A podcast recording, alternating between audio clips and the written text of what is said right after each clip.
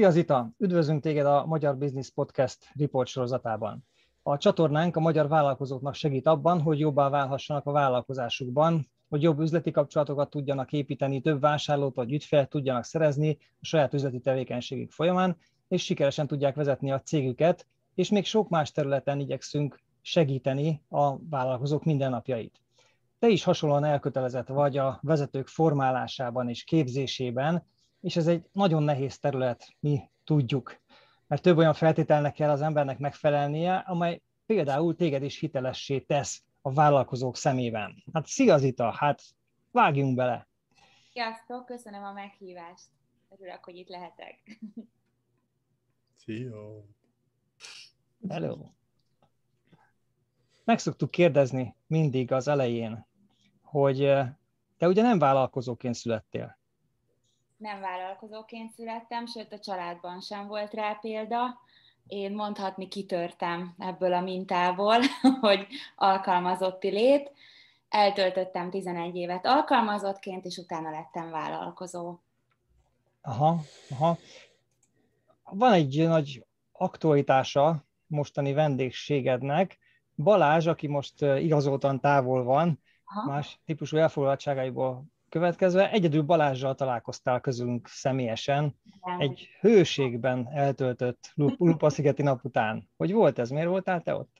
Igen, én azért voltam a Lupa-szigeten, ez egy HRS fesztivál volt igazából, egy szakmai rendezvény, ami igazából szerintem a koronavírus utáni időszakban az első szabadtéri olyan esemény volt, ahol HRS-ek, meg meg hát vezetők is jelen voltak, de inkább az a HR szakmának szólt.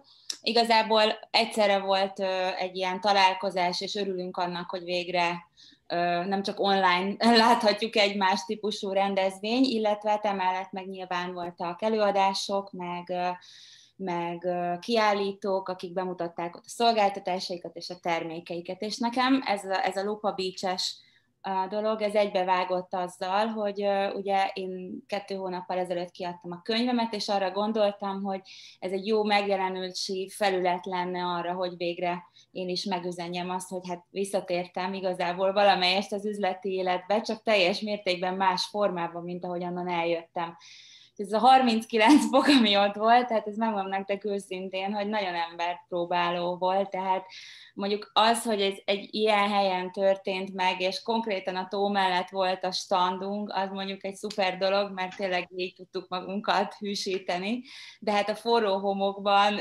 szakmai dolgokról beszélgetni, tehát mondjuk így nagyon röviden, én szerintem ez nagyon jó volt arra, hogy, hogy, hogy visszakapcsolódni ugye ebbe az áramlatba, és ezt nem egy ilyen öltönyös, nem tudom, fesztiválon, hanem tényleg egy ilyen fütőruhás hangulatban. Meg ami szerintem amúgy nagyon élik a személyiségemhez is, mert én nagyon szeretem az örömteli, meg az ilyen élvezetes dolgokat. Beleértve a munkát is így végzem. Akkor te happy go lucky vagy?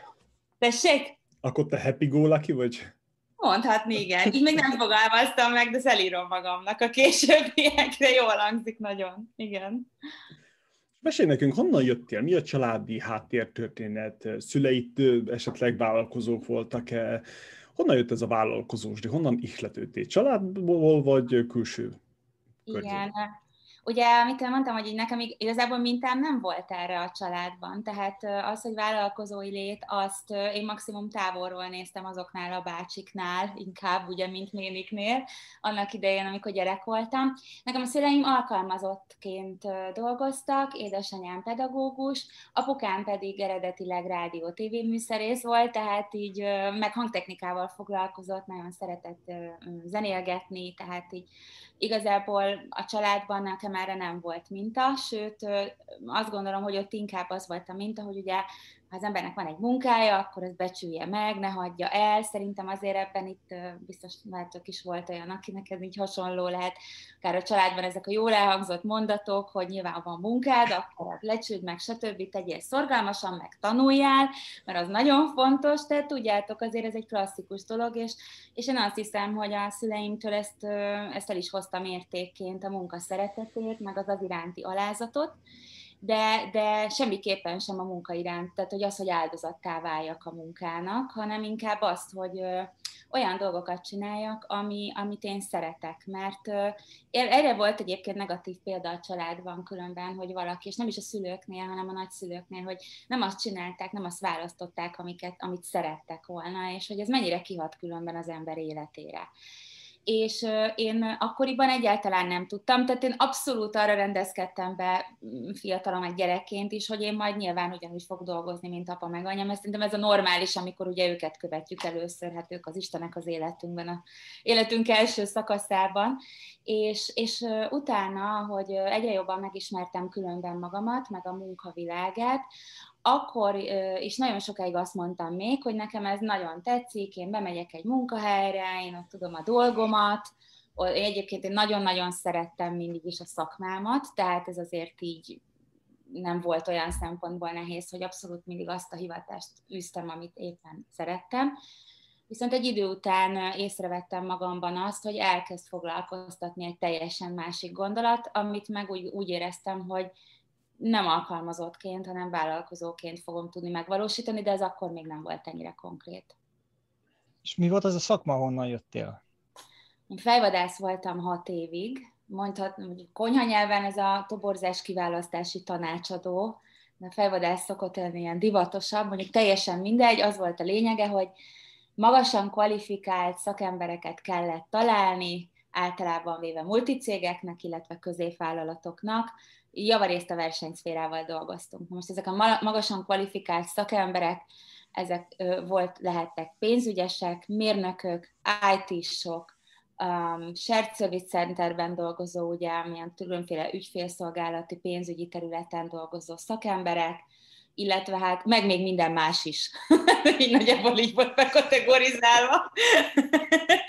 Tehát voltak a specializációk, és akkor amire még igény volt, és hát ez egy nagyon izgalmas dolog különben, mert hát ugye ott van az ember friss diplomával, 22 évesen mondjuk, az, hogy akkor találj nekünk egy nagyon pöpec quality mérnököt angol-német nyelvtudással, három év munkatapasztalattal, ilyen és ilyen specializációval, ilyen rendszerek ismeretével, és akkor így ülsz az első munkanapodon, hogy uh-huh, ez remekül hangzik, de ebből semmit nem értek. és akkor meg legyek is hiteles a kérdezésben, ugye, és ne nézzen abszolút dilettásnak az a szegény interjúztatott, aki úgy friss juniorként hozzám kerül, és hát konkrétan ez történt, én elkezdtem még gyakornokként dolgozni, akkor még nyertem a fősulira, gyakornokként már kaptam lehetőséget arra, hogy interjúztassak, ami egyfelől nagyon jól hangzik, de amikor azt mondja a tanácsad, hogy figyelj, én be sem megyek, majd a megítélet, hogy jó a jelölt, én, én általában véve mindig olyan helyzetekben találtam magam, amiben úgy rajtam volt a nyomás. Tehát nem az volt, hogy akkor úgy volt időm tanulgatni, meg így majd kibontakozik, hanem tényleg volt olyan, hogy betelefonált tanácsadó, akinek a keze alá dolgoztam, hogy hát ő lebetegedett, és majd jön hozzá egy hárigazgató interjúztassam már le, úgyis meg tudom oldani. És ami tény, hogy egyébként meg lehetett oldani, viszont ez a szakma, én azt gondolom, hogy a kérdezésről szól, és a nagyon jó emberismeretről.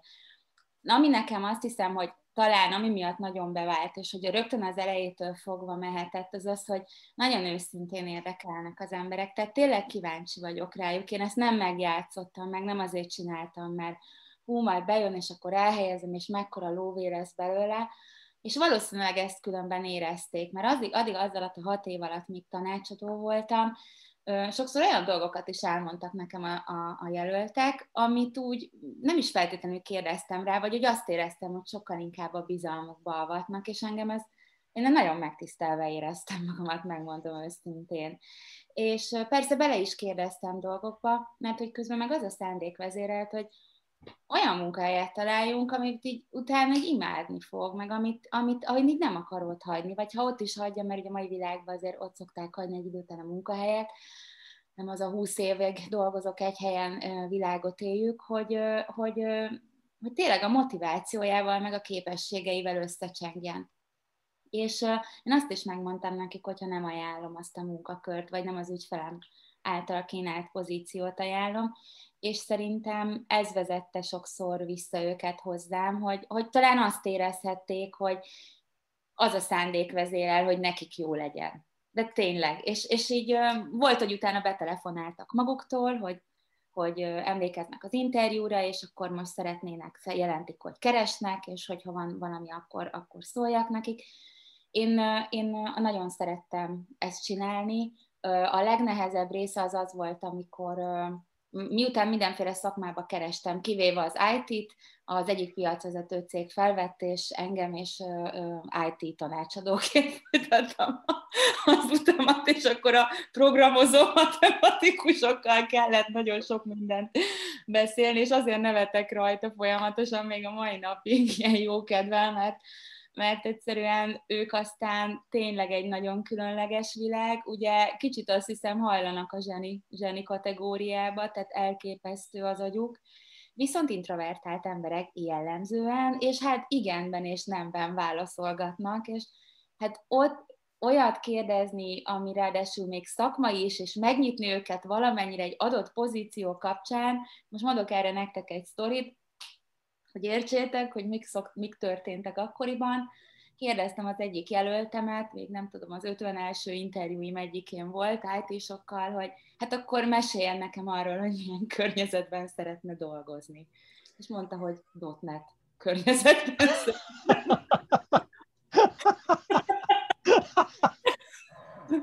És akkor én éreztem, hogy hát itt, itt, itt nem lesz ilyen fényes iroda, meg mit tudom. Úgyhogy fel is írtam a papírra, hogy igazából minden körülmények között tud az illető programozni. és itt tele voltam karikkal, tehát még azt várták a csapat, hogy mikor jövök valami ilyennel ki, mert hát tényleg az a kis kevés tudásom, ami ugye akkor volt IT-ban, hát egyébként a hobbiból elkezdtem egy kicsit kódolgatni, hogy értsem akkor ott a szintaktikákat, meg nem tudom. Úgyhogy tanulgattam én ott, de hát ilyen, na, egy ilyen szakma a fejvadászat, ha valaki egyébként úgy komolyan veszi, és támpontot meg igazából kaptunk, de a legtöbbet a jelöltek. Tehát minden egyes jelölt, az úgy képzeljétek el, hogy reggel a, a, a reggeli jelöltől, amit kérdeztem, és amit megtudtam ennek a hatására, azt már be tudtam építeni mindig a következő interjúba. Tehát, hogy így, így gyarapodott a tudásom, úgyhogy azt tudtam csinálni, hogy amikor mondta valaki, hogy hát a C++ az nem annyira rugalmas rendszer, akkor délután már fel tudtam úgy kenni a kérdést, hogy milyennek tartja a C++ rendszert, és akkor tudtam, hogy ez nem feltétlenül annyira rugalmas, és hogy, és hogy ezeket meg is jegyezni, meg megérteni, tehát nem csak így dobálni be ezeket a kifejezéseket. Aztán ugye foglalkoztam vezetőkiválasztással is, vagy hát kaptam felső szintű pozíciókat, az is nagyon izgalmas volt, jó, hosszú, tartalmas interjúkat tartani, akár ilyen két-két és fél órásokat, hát ez meg egy teljesen új világ volt, azt is nagyon élveztem. Én ezt ilyen, nem is tudom, ilyen igazi, őszinte kíváncsisággal csináltam mindig. De nagyon úgy tűnik nekem, hogy ilyen szisztematikusan, nem tudom mennyire volt ez tudatos, de nagyon szisztematikusan raktad össze így a tapasztalatot, vagy a, tudas, a okosságodat. I- igen, ez, ez jól láttad. Én nagyon szeretek rendszerben gondolkodni, meg rendszereket kialakítani másoknak is. És, Igen, valaki. hát a, a, a rendszerekben élünk. Tehát az, az tagadhatatlan. Akkor is a rendszerben élünk, ha azt tagadjuk, hiszen minden rendszer egyébként is egy nagyobb rendszernek a része, és hogyha ha, ha sikerül a szakmánkban is szerintem úgy működni, hogy egymásra rétegezzük a tudást, meg megértjük az összefüggéseket, akkor sokkal inkább fogunk mi is haladni, meg mások számára is hitelesebbnek tűnünk. Plusz én nekem mindig nagyon fontos volt, hogy én is értsem, hogy miről beszélek, és ne csak így levegőbe kapkodja.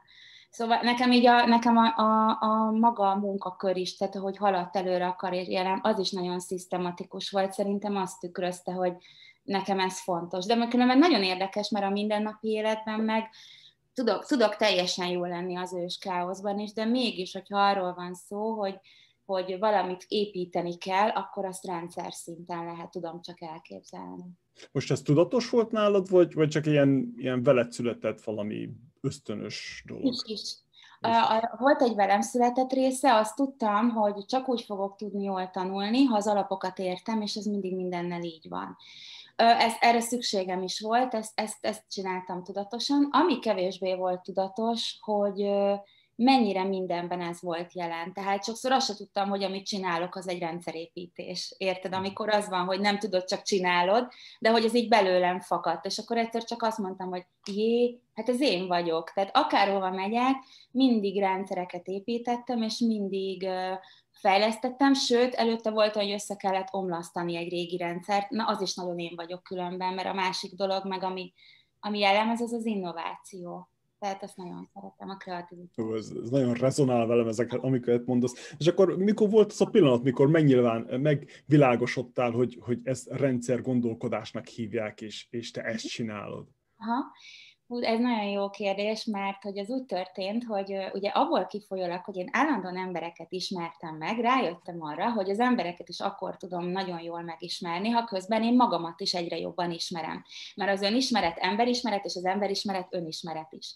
És én elkezdtem nagyon, hát ugye nyilván ez tök jó adott volt a dolog, embereket kell kérdezgetni, és hát jöttek hozzá eszközök is, mondok erre egy egyszerű példát, mondjuk volt olyan, hogy szakmai személyiségi tesztet akartunk ugye kiválasztani, hogy akkor hogyan tudjuk, tudjuk még inkább mondjuk a, a soft skill az embereknek így jobban megismerni, vagy milyen hajtóerőik vannak, ugye ezek a drive-okat.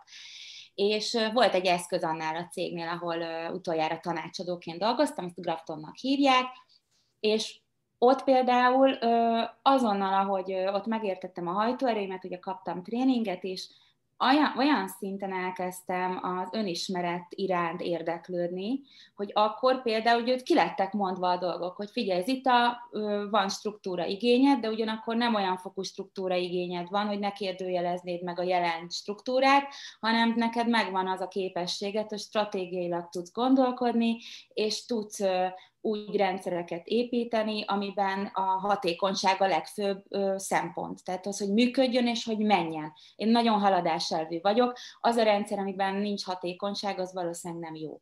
Tehát ez, ez ugye, és ezeket én így összeraktam így az évek során, hisz azt vettem észre, hogy minél jobban érdekel a másik, annál jobban érdeklem magam, és fordítva. Tehát ezek így egyfolytában pingpongoztak, tudod, egymással. És onnantól kezdve nagyon sokat foglalkoztam önmagammal is, és azt hiszem, és ez konkrétan ennek van ilyen dátuma is, ez ilyen 2010-től vált nálam egy ilyen szenvedélyé, hogy magamat is tudni ö, annyira, hogy hogyan működöm, és miért működöm úgy, mire van szükségem, és mire nincs szükségem, mert egyébként én azt vallom, hogy minden ember jó valamire és valahova, és, és annak a megnyilvánulási formája lesz, ugye csak nagyon egyedi, hiszen nincsen belőlünk két egyforma, ami egyfelől csodálatos, viszont vannak közös dolgok is. És a, például a rendszer az egy ilyen összekapcsoló erő. Úgyhogy a, közös, a különbözőségeket nagyon jól össze tudja tartani és hozni a rendszer, és azt egy magasabb szintre emelni. Szóval ez engem nagyon érdekel, és ezért is volt az, hogy valószínűleg a később is, amikor vezető lettem, akkor a legfőbb feladatom az tulajdonképpen az volt, hogy emberekből egy olyan rendszert hozzak létre, ami szuper jól működik, és tényleg másoknak is ad. Csak baságok itt magamban, mert annyira rezonál velem, amit te mondasz nekem. Egy kicsit később, vagy öt évvel ezelőtt jöttem rá arra, hogy ilyen rendszer gondolkodó vagyok, és hogy tényleg azért csináltam, és, és, és építettem, és romboltam le dolgokat, mert így gondolkodom, ez ilyen, nem tudom, genetikailag van belém kódolva, vagy hasonló. De ér, ugyanakkor nagyon érdekes, hogy te az ember, emberi oldalra foglalkozol, én pedig a probléma oldalra. Szóval ez is ilyen érdekes, hogy én például a személyiségemből adódóan én nem szeretek, nem is foglalkozok az ember személyével. Uh-huh. Szóval engem uh-huh. nem érdekel, hogyha megbántalak.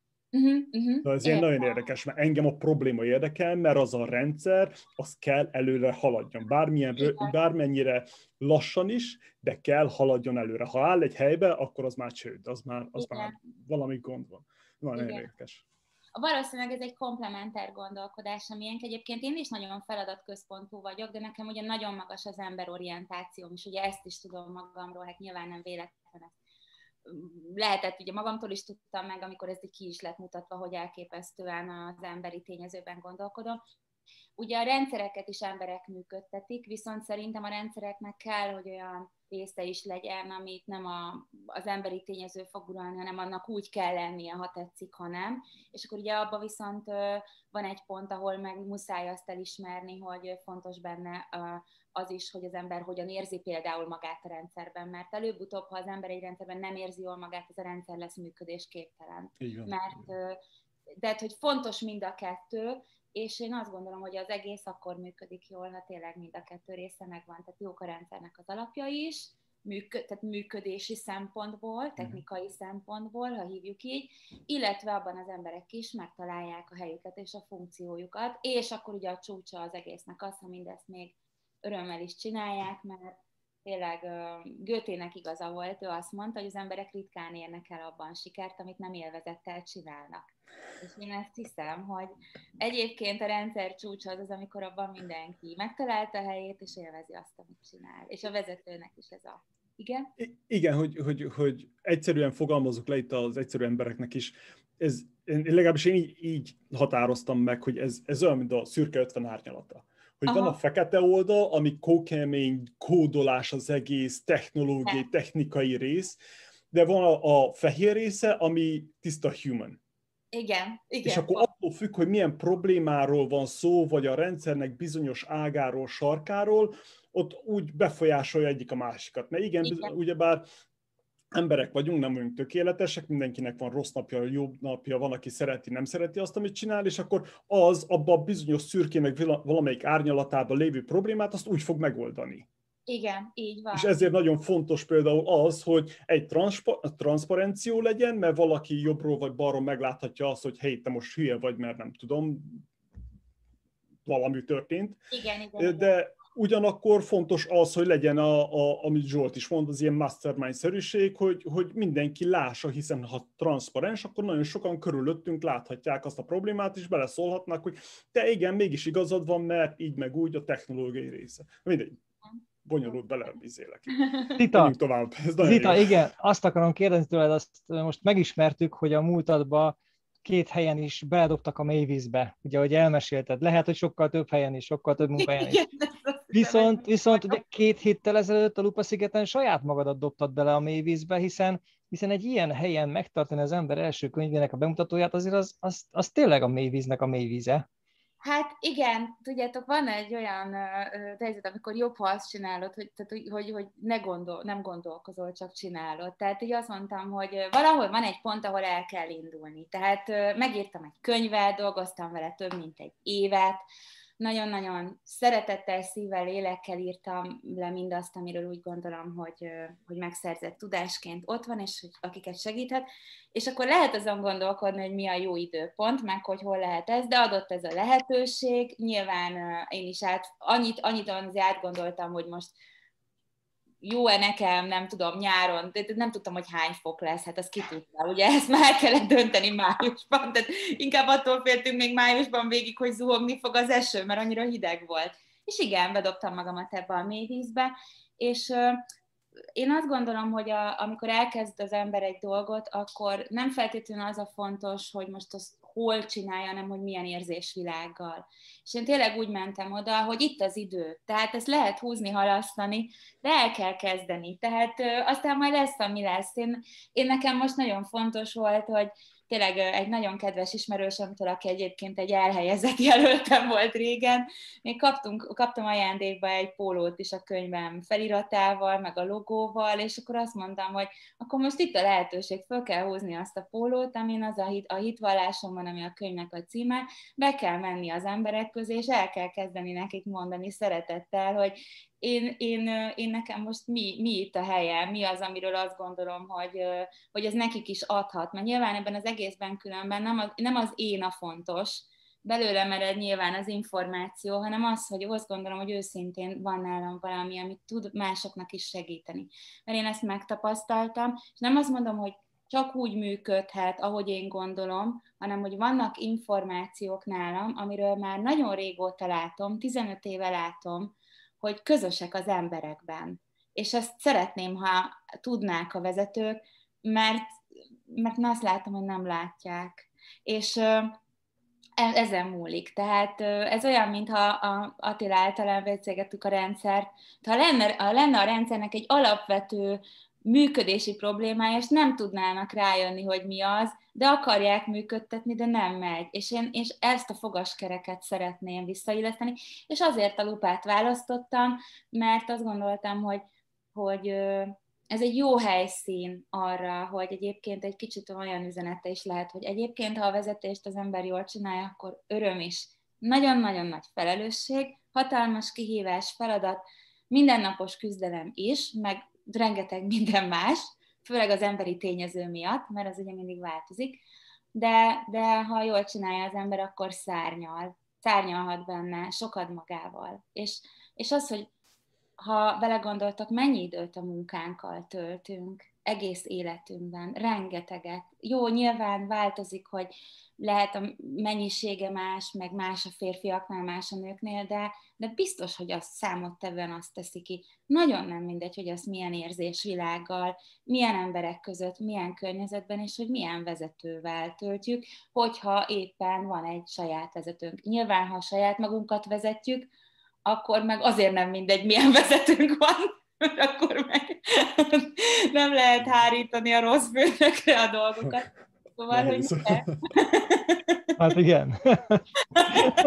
Azért valaki mindig van, éppen múltkor hallgattam egy ilyen podcastet, és csináltak egy közvéleménykutatást a CEO-król, persze Ancsiról van szó, Amerikáról, és három nagy kategóriát állapítottak meg, a nem tudom, százalékokra nem emlékszem, de az első kategória az volt, ami az, aki azt mondta, hogy na oké, üljünk le, és nézzük meg, hogy mit tudunk mi ebből a helyzetből kihozni. Ugye ez Covid-ról volt szó még tavaly, Aha. mikor berobbant. A következő úgy volt, hogy lefagyott oh my god, most mit csinálunk? A rendszer nem működik, és akkor most, most mi történik? És volt a harmadik kategória, amelyik azt mondta, hogy hát Kínai hibás, Trumpa hibás, Európai hibás, nem tudom, valaki másra hárította a dolgokat. mindig van kire újra tudogatni, nem? Más a marslakókhoz. És ugye én például azt állítom, hogy a, a vezetésben a, a, a vezetőnek mindig az az egyik első kérdése, hogy mit tehetek azért, hogy valami jobb legyen, javuljon, működőképesebbé váljon. Tehát az, aki felelősséget hárít, és azt mondja, hogy hát ez nálunk már így megy 20 éve, meg igazából igen, el van romolva, meg alapvetően nem annyira hatékony, de ezt szoktuk meg, meg az, az, az ott már alapvetően el van csúszva a vezetésben. Tehát, és, és, és nem az... Mond? Bocsánat, és a, talán a legrosszabb az, hogy az ilyenekkel nincs is mit kezdjél. Nem. Szóval hiába próbálod nekik segíteni, hogy te, ez, ez nem így van, te, nem, nincs kivel. Ez ilyen, hogy Igen. ők feladták. Igen, ők feladták, csak az a probléma, hogyha a legfelsőbb szinten lévő első számú ember, aki a vezető feladja, akkor a csapat is fel fogja adni, mert a csapat a vezetőt tükrözi. Tehát utána ne csodálkozzunk, hogy az emberek is melegedni járnak be az irodába. hát ez manapság igen sok értelmű kijelentés Visszatérve a könyvedre, nagyon tetszik a címe, a szárnyalni csak másokat emelve lehet. Nagyon sokszor nagyon nehéz kiválasztani egy jó könyv címet. Hogy, hogy kezdtél neki, vagy hogy zajlott le ez a folyamat? Tudtad, hogy ez lesz a címe, vagy, vagy csak úgy rád, valahogy rátaláltál a folyamatban erre a címre? Ez úgy történt, hogy amikor én leszereltem, mint vezető, amit ugye én saját kezdeményezésből mondtam rá végül nemet négy év után, akkor nekem ez annyira nehéz döntés volt, azzal együtt, hogy én mondtam ki, hogy eltelt már fél év, de még mindig azt éreztem, hogy valami olyat hagytam ott, nem tudom, mint kb. egy végtagomat hagytam volna ott körülbelül, megmondom nektek őszintén. Nagyon érzékeny ember vagyok, ami nyilván egyfelől előnyöm, mert sok mindenre jó ugye az emberismeretet, Másfelől meg ilyenkor nehézebben dolgozok fel dolgokat, és azzal dolgoztam ezt fel, hogy leírtam a vezetői hitvallásomat, aminek ez volt a címe. És, és én akkor én ezt eltettem, pontosabban eltettem volna, de volt két magyar szakmai portálnál is ismerősöm, akik közben megkérdezgették, mert mindig írtam cikkeket, tehát 2006 óta írok cikkeket, és akkor mondták, hogy nincs most valami írományod, Zita. Hát mondom, figyeljetek, éppenséggel van, de mondom, nem biztos, hogy ez mi az. Hát a, hát a vezetői hitvallásom. Nem baj, küld el, megnézzük. Kirakták, és nagyon-nagyon sok ember megosztotta. És ez ilyen nagyon érdekes élmény volt, tudjátok, hogy úristen, ez most így kint van. Tehát azért ez egy ilyen személyes dolog, de hogy közben meg tényleg azért írtam le, hogy én így ebben így nem tudom, hogy fogalmazok, meg tudjak gyógyulni, hogy így azt mondom, hogy ez a lezárásom. És akkor én ezt jól eltettem amúgy pár évre, mert, mert én azt hittem, hogy igen, akkor ez ennyi volt. Tehát felmondtam, úgy döntöttem, hogy új utat járok, amiről még azt sem tudtam, hogy micsoda, és hát ahogy teltek az évek, és akkor ugye snit ugrunk pár évet előre, és egyszer csak tudom, hogy könyvet akarok írni, akkor, akkor azonnal tudtam, hogy ez lesz a címe. És, és volt két nagyon kedves jó barátom, akik egyébként brilliáns marketing szakemberek mind a ketten, és emlékszem, hogy két oldalról ilyen olaszosan magyarázzák nekem, hogy Zita, hát ne ez legyen a cím, hát ez te vagy, ezt nem fogják érteni, és mondtam nekik, na mondják, mi lesz az alcím? Mondtam, hogy hát a hiteles vezetés útja, hogy ugye azért csak tudják már, hogy ez a szárnyalni csak másokat emelve lehet, téma szempontjából mihez kapcsolódik, és mondták, hogy nem, fordíts meg, az úgy nem lesz jó. Akkor volt egy másik vita is, már pontot raktam a címbe, ami ugye egy direkt vétett helyesírási hiba, dogmatikusan közölve, hogy hát ez tényleg csak így lehet csinálni, tehát egy vezető nem az embereit emeli, és nem, nem őket segíti előre, akkor mit, mit csinál, tehát akkor abból hogy lesz valami. Én azt mondtam, hogy de, ennek kell lenni a címnek, nem az ego miatt, meg nem azért, mert ez én vagyok, hanem azért, mert ez jön a szívemből. Én, én, ezt, én ezt így csináltam, és ezzel értük el azokat a dolgokat, amiket elértünk, amire olyan sokan azt mondták, hogy lehetetlen megcsinálni. És, és, és mivel ez a hitvallásom, mi mást írjak a saját könyvemre, mint amiben szívből hiszek, meg amiről azt gondolom, hogy egy olyan kijelentés, amin, hogyha már csak ezen gondolkodnak, és ne, senki nem lapoz bele, vagy nem olvassa utána valaki el, akkor is lehet, hogy a címe is ad neki annyit, hogy egy kicsit elgondolkozik azon, hogy ennek mi a mélyebb értelme. Aha, nagyon, nagyon jó vezérgondolat, meg nagyon jól néz ki a, a könyvnek a borítója is, ez a grafika is. Erről jut eszembe, hogy volt segítség a könyvkiadásnál? Segített neked valaki a könyvkiadás esetében? Azt látom, mert a fényképeken ugye látható a Lupa szigeten ott két két hölgy áll melletted, és három csinos hölgy árul egy könyvet, szerintem mindenki, aki arra ment, megvette. De nyugodtan említsd meg a, a segítségeidet név szerint is, hogy kik segítettek egyrészt a kiadásban, másrészt pedig itt a terjesztésben, a bemutatásban. Jó, akkor sorrendben megyek olyan szempontból, hogy a lupát előre veszem, mert ez tényleg most volt nemrég. Ott két hát barátnő segített igazából, akiket ugye nyilván ott abban az időszakban, mint munkavállalókat alkalmaztam, nagyon romantikus. Pap Nóra és Tengerdi Dóra segítettek nekem, ami a helyzetnek a, szerintem a, az egyik szép része az, hogy Dóri például a csapatomban volt, tehát ő látott abszolút, mint vezető is, és ugye együtt dolgoztunk, és nekem is az a nagy szerencsém magadatott, hogy én a Dórit fölvettem, úgyhogy nagyon hálás voltam érte, hogy egyrészt olyan segítségem van, aki live-ban is megélte az együtt töltött időt, meg hát ugye tudja, hogy ami a könyvben van, az az azt ő ugye meg is élte.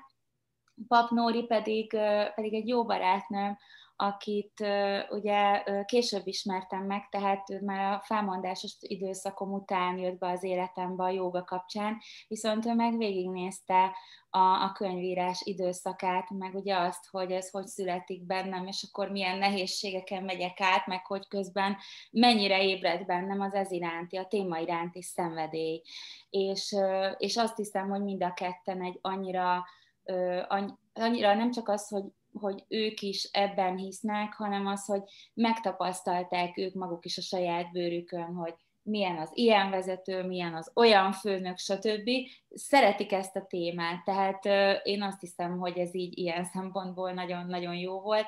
Meg hát mondtam nekik, hogy lányok, itt nekünk, én itt nem viszek ki rólapot, meg nem tudom mit, kapcsolódni kell az emberekkel, és mesélni kell nekik, úgyhogy nincs más út, mosolyogjunk, és, és adjuk át ezt az üzenetet annyiféleképpen, ahogy mi azt tudjuk. Szóval őket, nekik nagyon hálás vagyok, és tényleg ott voltak egész nap, úgyhogy mondtam is nekik, hogy az a minimum, hogy amikor melegük van, akkor menjenek fürdeni, aztán így váltottuk egymást, de nagyon jó napot töltöttünk el ott különben így együtt, szóval meg én se voltam egyedül, mert azt azért tudjátok ti is, hogy a vállalkozói lét az némileg magányos lét. Bizony. Én nem arra vagyok kitalálva hogy ülök egész nap egy szobában, és nem tudom, így távból csinálok dolgokat, és végre újra volt ilyen csapat szellemérzésem, ami, ami megmondom nektek őszintén, az egyik legnagyobb ajándék volt aznap, hogy ott úgy együtt vagyunk. Úgyhogy a könyvkiadásban meg olyan segítségem nem volt, hogy, hogy, tehát ugye nem egy kiadót választottam, aki elintézett itt nekem minden, hanem én magánkiadásban adtam ki. Ez egy tudatos döntés volt, egészen egyszerűen ö, nem szerettem volna a kiadókat győzködni semmiről, ö, arról sem, hogy most miért ezt a témát, meg hogyan. Nyilván biztos lettek volna különben jó ötleteik, hiszen azért kiadó, másrészt ott lehet, hogy egyből kaptam volna egy csapatot, akik ott ö, megoldják majd az én ö, szakmai hiányosságaimat. Én ö, lehet mondjuk úgy, hogy ebben is a nehezebb utat választottam. Nem tudom, hogy nehezebbe. Én, ha megtanulhatok egy új folyamatot, hogy ez hogyan működik, és én azt mondtam, hogy ki akarok adni egy könyvet, akkor nekem az volt az első kérdésem, hogy mit kell nekem tudni ahhoz, hogy kiadhassak egy könyvet. És akkor elkezdtem ezt az információt magamra szedni. Mindig voltak útközben emberek, természetesen fizetett szakemberek, akik egy-egy adott ponton a segítségemre voltak.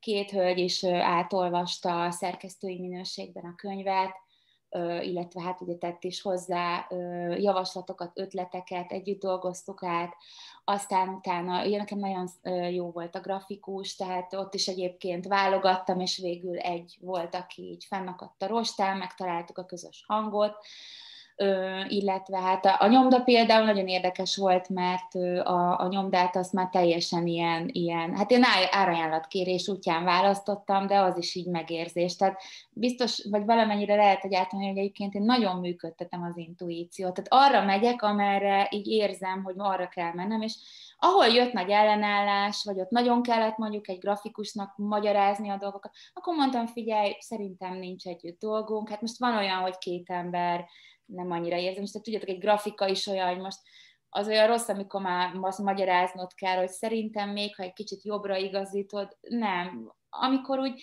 jön az, hogy leadta ez a, ez a srác a tervet, akivel együttműködtem, és így megláttam, nem figyelj, ezek, ezek baromi jók, ez nagyon ötletes vagy, és nem kellett őt irányítani, hanem így jött. Na, erre mondom azt, hogy ez tök jó. És ami szerintem egyébként a legnehezebb volt az egészben, az maga a szakmai rész, mert Nekem nagyon fontos a profizmus. Nem a tökéletesség, mert szerintem az elérhetetlen, meg, meg nincs is rá szükség, meg hát az egy viszonyítási dolog. Hanem azt, hogy jó munkát adjak ki a kezemből, hogy, hogy szép is legyen kívül is, ha már belül a tartalmon annyiszor átmentem, és ebben azért voltak kihívások. Tehát, hogy emlékszem arra, hogy így van X éjjel, és én így az, azon azt olvasgatom, hogy mi a különbség az offset nyomtatás, meg a digitális nyomtatás között. és, hogy, és hogy akkor mi a volumenizált papír, meg a nem volumenizált papír, de, de ez megint olyan, ha meg akarok oldani egy feladatot, akkor én ezt nem nehézségnek veszem, hanem feladatnak. Én a honlapomat is egyedül csináltam, megtanultam, hogy hogyan kell összerakni. Amúgy a mai világban szerintem ezek nem annyira nehéz dolgok, mert az információ rendelkezésünkre áll, csak ugye tudni kell használni. És, és hát a másik, hogy kérdezni kell. Tehát ahogy így ismerősök útján eljutottam mindig egy-egy emberig, annál több információval lettem gazdagabb, és nagyon élveztem különben a folyamatot, azzal együtt, hogy biztos volt nektek is irodalomórán verselemzésetek, tehát amikor eljutsz a szövegben arra a pontra, amikor már nem a vers szépségét nézed meg, hogy hm, hanem hogy számoljuk már meg, hogy akkor hány pentameter, meg hexameter, és hogy hány magánhangzó, hány mással hangzó. Na, amikor a könyvírásban ezt nézed, meg ezt kell csinálni, az lélekölő. De ez is a folyamat része. Tehát itt nem játszom meg magam. Volt olyan része, amin azt hittem, azt hittem, hogy kihullik a hajam. De de hogy ez meg vele jár, és ezeket meg jobb nem tudni előre, mert ha tudtad volna előre, akkor az lehúzna, így viszont amikor benne vagy a problémában, akkor csak azon gondolkozol, hogy hogyan old meg. Én legalábbis ilyen vagyok, hogy oda értünk a parthoz, most át kell ugrani. És akkor nézzük meg, mink van, semmink, ó, nagyszerű, akkor ebből mit lehet csinálni. És akkor így, tehát így képzeljétek el a folyamatot, hogy ilyen sok hirtelen jött partszakaszt kellett átugrani. Szerintem kaptam, tehát szereztem vele új tudást, új ismereteket. Most nem azt mondom, hogy nyomdába fogok eztán dolgozni, mert nem, de, de, de ez, egy jó, ez egy jó terület. Itt sírok önmagamban, mert mintha magamat hallanám, csak nőiesebbet. Ez, ez, ez, na, igen, nagyon ott van, hogy, hogy szisztematikus gondolkodás, hogy a problémák az nem probléma, nem kihívás, és dolgozol, és ez nem tetszik. Akkor, hogyha jól értem, akkor te megtaláltad önmagadat ebbe a szakmába, és a könyv meg tükrözi. Igen, és én ezt, igen, jól látod, Attila. Én azt hiszem, hogy én nem is fogalmaztam szerintem így ezt meg magamnak, hogy nekem a könyv, ez egy érdekes dolog, ugye nagyon sokan úgy, úgy írnak, azt látom manapság könyvet, hogy eljutnak már a szakmájukban egy bizonyos pontra, és akkor ez fajta vagy lehet egy összegzés, vagy hogy amikor már tényleg olyan magas szinten vannak a szakértői mi voltukban, akkor egy ponton azt mondják, hogy kiadok egy könyvet. Na nálam ez meg úgy nézett ki, hogy tudtam, hogy, hogy én nekem ezt le kell írnom. Tehát ez ilyen, megint ez a írnom kell. És akkor emlékszem, hogy annyira kellett írnom, hogy azon gondolkoztam tavaly márciusban, februárban inkább, hogy lesz nekem erre időm. Majd bemondták, hogy karantén van. Jó, mondom, így, jó, oké, okay, megértettem. Jó, akkor miattad rendelték el? Hát ezt nem tudtam én egész idáig. Nem, nem, nem biztos, hogy nem, csak hogy mondjam, én kihasználtam azt a részét, hogy ha már ennyit kell otthon ülni, akkor ezt, ezt fogom csinálni, de nem feltétlenül, legalábbis nagyon remélem, mert ilyet nem akartam volna senkinek, bár azt mondják, hogy nagyon sokakat amúgy segített sokkal inkább kapcsolódni önmagukhoz, meg hogy nagyon sok olyan változás történt amúgy emberekkel a karantén időszakban, amiket egyébként nem biztos, hogy megléptek volna, szóval... Hú, ez egy egész külön műsorsorozatot megérne nálunk. Lehet, hogy csinálunk is rá egy műsorsorozatot most a Magyar én, én, én mentorként láttam, hogy az embereknek a karantén mennyi minden olyan dolgotra mutatott rá, amire egyébként nem biztos, hogy szerettek volna odafigyelni, de muszáj volt, zárójel bezárva. És, és akkor ugye elkezdtem írni, mert lett időm úgy lett időm, hogy, hogy konkrétan munkám is kevesebb lett, amit most ezen a ponton itt egyáltalán nem bántam. Tehát én azt mondtam, hogy most más a dolgom, és kész, akkor haladjunk a, azzal a bizonyos áramlással. Tehát most erre kell menni, erre kell menni, megváltam, megkaptam, szuper, mit kezdek vele. És akkor ugye telt volt az idő, írtam, tényleg nagyon nagy iklet volt, meg inspiráció, és én akkor nem érdekes volt, még mindig nem úgy írtam, hogy én most, most, most ki leszek, meg mi leszek általában, azt éreztem, hogy ennek ki kell jönnie. Tehát ez ilyen egészen gyakorlatilag hangozva, ennek ki kell jönnie, és nem tudtam, hogy hol lesz a vége, meg hogy mennyi információ lesz, az egy Mm, egyébként szerintem az ilyen dolgokat nem is lehet befejezni, csak abba hagyni. Azt mondani egy ponton, hogy jó, most e, meg kell itt állnom, tehát meg még tökéletesíthetném, meg lenne még ötletem, meg ú, még de jó dolgot találtam, meg mindegyik egy idézet. Nem. Van egy pont, ahol önfegyelem, és azt mondom, hogy ez most itt van befejezve részemről, és, és én úgy gondoltam, hogy hogy majd, amikor a könyvnél ott tartok, hogy befejezett, és kézbe fogom, annak biztos lesz rám nézve egy hatása, hogy mit kezdek utána vele. Hiszen valószínűleg nem azért készítettem, hogy utána majd nézegessem, bár mondtam magamnak azt is, hogyha itt most itt arról van szó, hogy én a végén azt érzem, hogy ez annak azért kellett kijönnie, mert én nem zártam le valamit, és így dolgoztam fel, nem tudom, az elmúlt 15 szakmai évemet, akkor, akkor megírtam azért, hiszen miért ne tehetne az ember egyébként olyat, valamit csak önmagáért. De nem ez lett belőle, hanem ugye már is jött el őket, ahogy ugye a könyvet, mikor jött az a kérdés, hogy akkor hány példányszám legyen, hogy nem 200 darabot rendeltem, hanem jóval többet. És akkor éreztem, hogy bármi is lesz a könyvnek a sorsa, én nekem az abban lévő információkat el kell kezdenem egy teljesen más módon is megosztani. És akkor úgy voltam vele, hogy nem tudom a módját, de úgy fogalmaztam meg, hogy szuper, most azt érzem, hogy eddig írtam, most beszélnem kell. Úgyhogy váltottam igazából ö, csatornát mondhatni, és akkor arra kezdtem el figyelni, hogy jó, akkor ö, akkor hogyha nekem most van egy mondani valóm, ami eddig ilyen formában jött ki, akkor mit tudok még hozzátenni? És ez azóta is tart ez a folyamat. Tehát én, én, én azt hiszem, hogy nekem a könyv vezeti az utamat abban, hogy merre kell mennem, hiszen a benne lévő tartalom az épp úgy szólhat különben a vezetőknek, mint egy, egy munkavállaló is elolvashatja, hiszen az, hogy mit kell megkapnia egy vezetőtől ahhoz, hogy ő igazán stabilan, hatékonyan, meg eredményesen dolgozzon, az ugye egy munkavállalónak is nagyon izgalmas kérdés lehet. Viszont én úgy gondolom, hogy maga a, a, a könyv, az nekem a, a bemeneti, tehát az indulási pont volt, és nem, nem, a, nem az a végpont, hogy hú, én most megérkeztem. Tehát olyan, mint egy kicsit fordítva csináltam volna ezt az egészet, hogy, hogy még, még semmi nem volt fölépítve köré, még egy szolgáltatásom se volt, mikor mondták a lupára, ó, addigra meg lesznek a szolgáltatásait, én meg így mondtam, hogy hát, nem biztos, hanem én azt tudtam, hogy van egy üzenetem, ami, ami mindennél fontosabb, tehát majd, majd meg fogja találni a helyét, meg a módját. És ez egyébként zajlik is, mert ahogy most veletek beszélgetek, úgy beszélgetek másokkal is, és hívnak is meg, és voltak interjúk, meg van rádió, meg egyre több emberrel találkozom és kapcsolódom, és én azt gondolom, hogy egy üzenetet átadni igazából annyiféleképpen kell, amennyiféleképpen arra lehetőség adatik.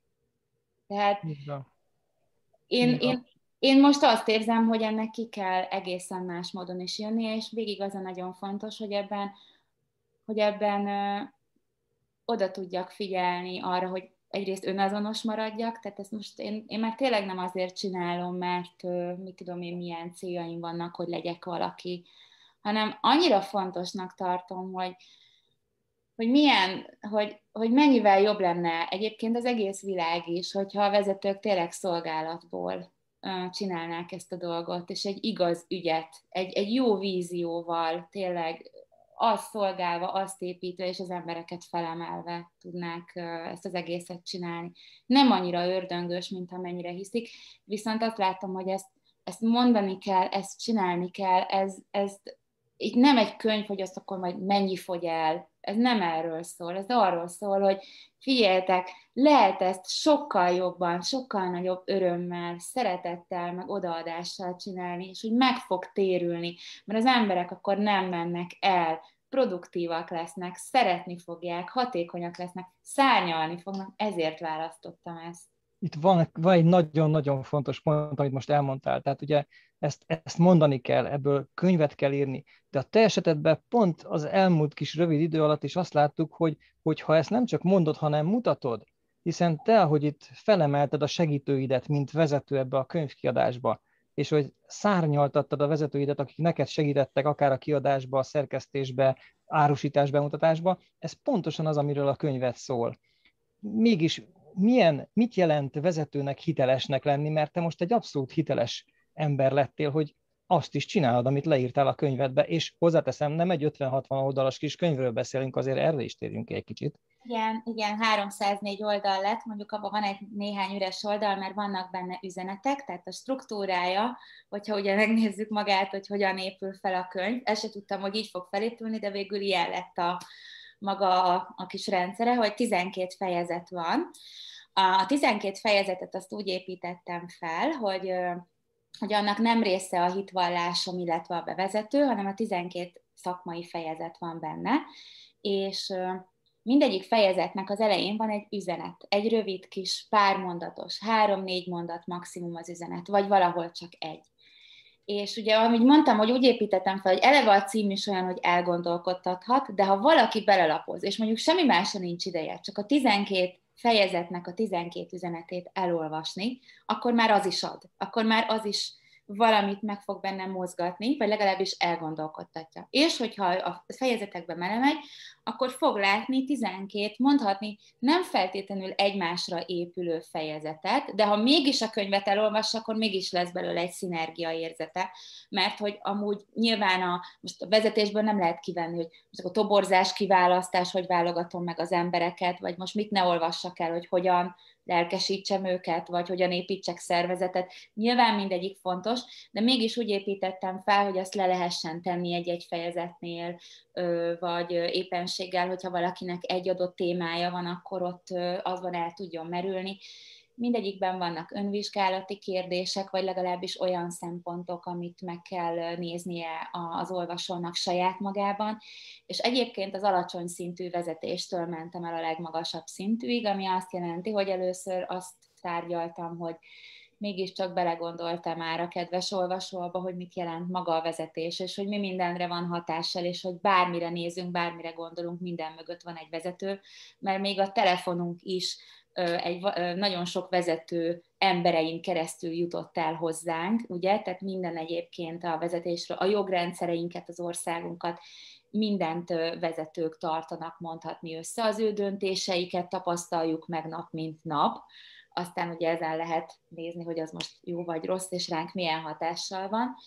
És Ugye raktam bele nyilván saját személyes történetet, szemelvényt, illetve hát az elején azért érintem azt, hogy egyáltalán miért írok erről, és akkor utána jön az, hogy mit jelent maga a vezetés, és annak ugye az egyes területei, tehát akár lehet itt maga a szervezetépítés, ami egy nagyon fontos rész, amit nagyon sok helyen nem tapasztaltam, hogy amire szükségük lenne az embereknek, de nem kapják meg, pedig úgy működnének jól, lásd egyszerű dolgot, mindenki akkor működik jól, ha tudja, mi a dolga. Mégis nagyon sok szervezetben sokan nem tudják, hogy mi a dolguk. És elsőkor... Sajnos, sajnos nagyon sok helyen is, igen. De, nagyon, nagyon tetszik, hogy ezt mondod, mert tényleg az arra jöttem rá, ugyebár, hogy ugye nem, valamilyen noknál fogva az emberek szeretik a túl bonyolult dolgokat. Igen. nem tudom, nem tudom valami ilyen, ilyen genetikai készítések van az embereknek arra, hogy ha bonyolult, akkor az jó. Igen. Pedig nem az egyszerű, az szexi. És egyszerű checklistával hatalmas vállalatokat, borzasztó jó eredményeket lehet elérni. Szóval ez ilyen, hogy checklista.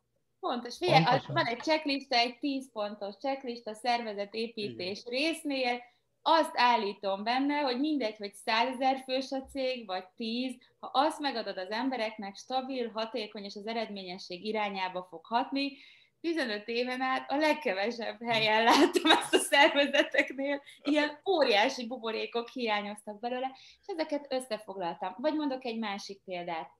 Tényleg valahol mosolyogtam az írás közben azon, hogy mennyire egyszerű dolgokról írok. Úgy képzeljétek, hogy a könyvben alig használ, nincs idegen szó benne. Tehát odaírtam például, hogy kérdezd meg sokat a munkavállalóktól, kedves vezető, hogy miért miért van ez, miért van az, miért csökken a teljesítményed, most miért emelkedett, most miért gondolod így, most miért mondod. A gyerekek is ezt kérdezik. Ha belegondoltak, van ez az miért szakasz a gyerekeknek. Azért, mert így értik meg az összefüggéseket, és mert így nem vonnak le majd téves következtetéseket. És hogy ezeket a dolgokat, a legegyszerűbb dolgokat írtam le. És igazából én azt hiszem, hogy maga a vezetői hitelesség, ugye visszatérve volt a kérdésedre, vagy a magát, amit amit ezzel mondani akarok, az, az kettő dologból áll. Az egyik az az, hogy tisztázni kell, tisztázni akartam azt, hogy a vezetés szolgálat, és hogy a vezetői hitelesség az arról szól, akkor hiteles valaki vezetőként, ha szolgálja azt a víziót és azt az ügyet az emberek támogatásán keresztül, amit ő el akar érni. E, ettől lesz maga a vezetés hiteles minden más, amiben a vezetés arról szól, hogy nekem hogy lehetne jobb autóm, meg hogy lehetne több hatalmam, meg hogyan tudok másokat kizsákmányolni azért, hogy nekem jobb legyen, az nem vezetés. Az valami más. A vezetés szolgálat, a vezetés arról szól, nagyon sok alázat kell hozzá, és arról szól, hogy hogyan tudok egy víziót úgy elérni, hogy abban felismertem, hogy annak az eléréséhez másokra is szükségem van és emiatt is kell hozzá nagyon sok alázat, mert másokra is szükségem van, de valahol az a szükség meg nem szabad, hogy szolgaság legyen, mert a szolgálat meg nem szolgaság, amit megint össze szoktak téveszteni, mert ugye van a szolgavezető is, na most az meg a, a tekintélyelvi vezetésnek a másik pólusa. Nem ugyanaz a kettő, de egyik sem működőképes hosszú távon. Az egyik esetben szolgaságban ugye alámegy, az embereknek, a másikban meg azt hiszi, hogy felsőbbrendű náluk egyik sem oké, okay, a vezetés egyenrangúságra kell, hogy épüljön.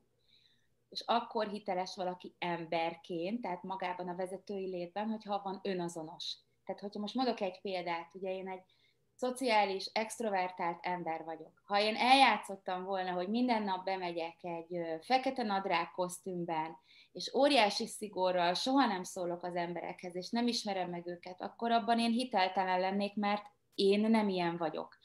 Tőlem azt szokta meg a csapat, hogy színes ruhában jár be a főnök, meg nem tudom, meg, meg sokat nevet, meg hogy általában véve neki nagyon fontosak az eredmények, és hogy mindenre rá fog kérdezni, amit őt érdekli, de ez a mindennapokban is így van. Tehát én bementem a cégben, és ott ugyanazt működtettem, mint amit működtetek akkor, amikor a boltba megyek vásárolni, vagy a barátaimmal találkozom.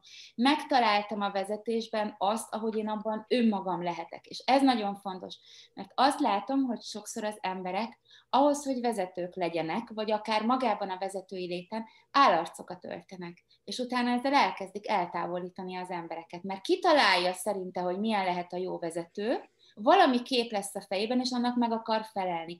De pont ettől lesz hiteltelen. Van például olyan ismerősöm, nagyon-nagyon szintén egy ilyen nagyon nyitott valaki, stb ő nagyon sokáig azt hitte, hogy ő attól lesz jó vezető, ha zárkózott lesz az emberek irányába, és pont ezt a nagyon fontos, értékes tulajdonságát, hogy nagyon könnyen kapcsolódik az emberekkel, nem merte megélni. Az emberek meg azt hitték, hogy fú, biztos valami baja van velünk, nem tudom. Nem, nem, nem, nem, egyszerűen nem működtek jól. Mert ugye, ha olyan dolgot ö, ö, erőltetek magamra, ami nem én vagyok, az egy olyan, mondhatni, rezgést, ö, bocsát utána, vagy hát olyan, olyan lesz mondjuk ugye a rezgés, ami inkább azt mondom, hogy olyan lesz az egész atmoszférám, hogy az emberek érezni fogják, hogy nála nem stimmel valami, és ugye mi történik ilyenkor, nem beszélünk egymással, főleg a beosztott, bocsánat a szóért, nagyon utálom, csak nincs rá másik szavunk, nem fogja oda menni a vezetőt megkérdezni, hogy figyelj, miért nem beszélgetsz velem, vagy valami furcsaságot érzek, mert ugye nem így működik általában véve a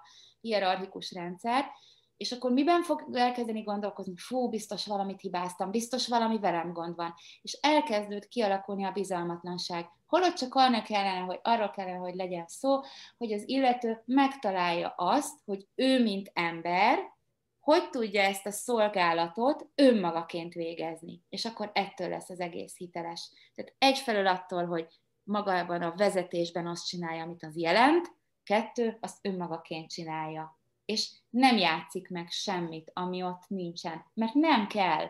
Egyébként én azt látom, lehet, hogy túl idealista vagyok, szokták is mondani, szerintem a világban már egyre inkább vágyjuk azokat az embereket, akik nem ilyen szerepeket, meg a felszínt kapargatják, hanem úgy, úgy, úgy mernek önmagukként létezni a világban, hogy abban, abban elismerik azt is, hogy persze bennem is vannak jó, meg rossz dolgok, mindnyájunkban vannak, de ez, így vagyok a rendszernek a jó része.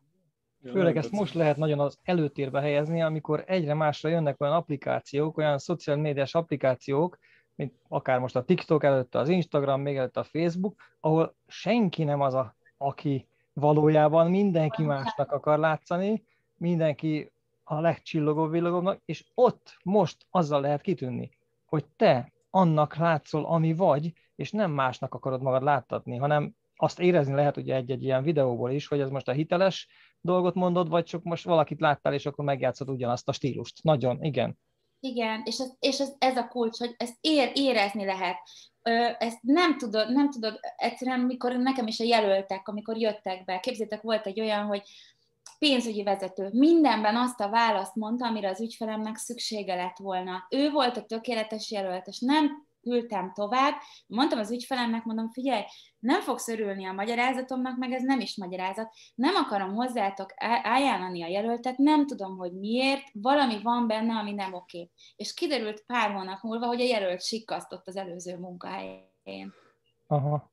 Tehát érzitek, érezni lehet, de azt én azt hozzáteszem, hogy manapság annyira el akarunk sokszor hinni mindent, mert, mert nem annyira akarunk gondolkodni. Tehát pont az applikációk is, meg szerintem az a világban, hogy mindent a szánkbarágnak megmondják, melyik gombot kell megnyomni, mit hogy csinálunk, elfelejtettünk gondolkodni, és elfelejtettünk látni, nem csak a két szemünkkel, hanem inkább azt mondom, hogy akár a szívünkkel is látni, hogy látni egymást. Mert ha vala, kicsit is kinyitod magadat egy másik emberre, rögtön fogod akár azt is nézni, érezni, hogy hogy érzi valójában magát, vagy csak most mondja, hogy igen, szívesen beszélgetek veled, de közben meg ott nézegeti az óráját, és, és nagyon-nagyon sok olyan dolgot nem veszünk, vagy nem akarunk észrevenni, ez számomra is kérdés, ami viszont meg nyilvánvaló, tehát azért történhetnek ilyen tömeges becsapások is, meg nem tudom mik, mert az emberek mindig csak a látszatot akarják elhinni. Figyeljetek, ma már azt a világot éljük, hogy ott van a, tényleg a, a telefonom, és olyan képet csinálok magamról, hogy magam is meglepődök, de hát nem így nézek ki. Tehát, tehát hogy ö, ö, ahogy, ahogy éppen az ember van, és abban benne van a jó nap, meg rossz nap, de minek kell mindig minden színezni, turbozni, és ez is eltávolít minket egymástól. Na most akkor az a vezető, visszatérve erre, aki ilyen Instagram filterrel jár be az irodába. Az... Ez jó, ez jó. Mit fog megtapasztalni utána? Azt, hogy az emberek félnek tőle, mert például azt látják, hogy túl tökéletes. Azt, fogják, azt fogja megtapasztalni, hogy úristen, hát ő elérhetetlen számunkra. Félni fognak tőle, vagy nem fognak hozzá kapcsolódni. Így hogy fogja tudni azt, hogy nekik mire van szükségük a, szükségük a célok eléréséhez? Ja mint mondtam, szükségünk van egymásra. A Covid mit mutatott egész végig? Hogy szükségünk van egymásra. Azt, hogyha Kínában van valami, akkor tényleg volt még ez a vicces mém is az interneten, hetekig röhögtem rajta, hogy pillangó hatás, hogy valaki Wuhanban eszik egy denevérpörköltet, és utána a sarki boltban nem lehet élesztőt kapni.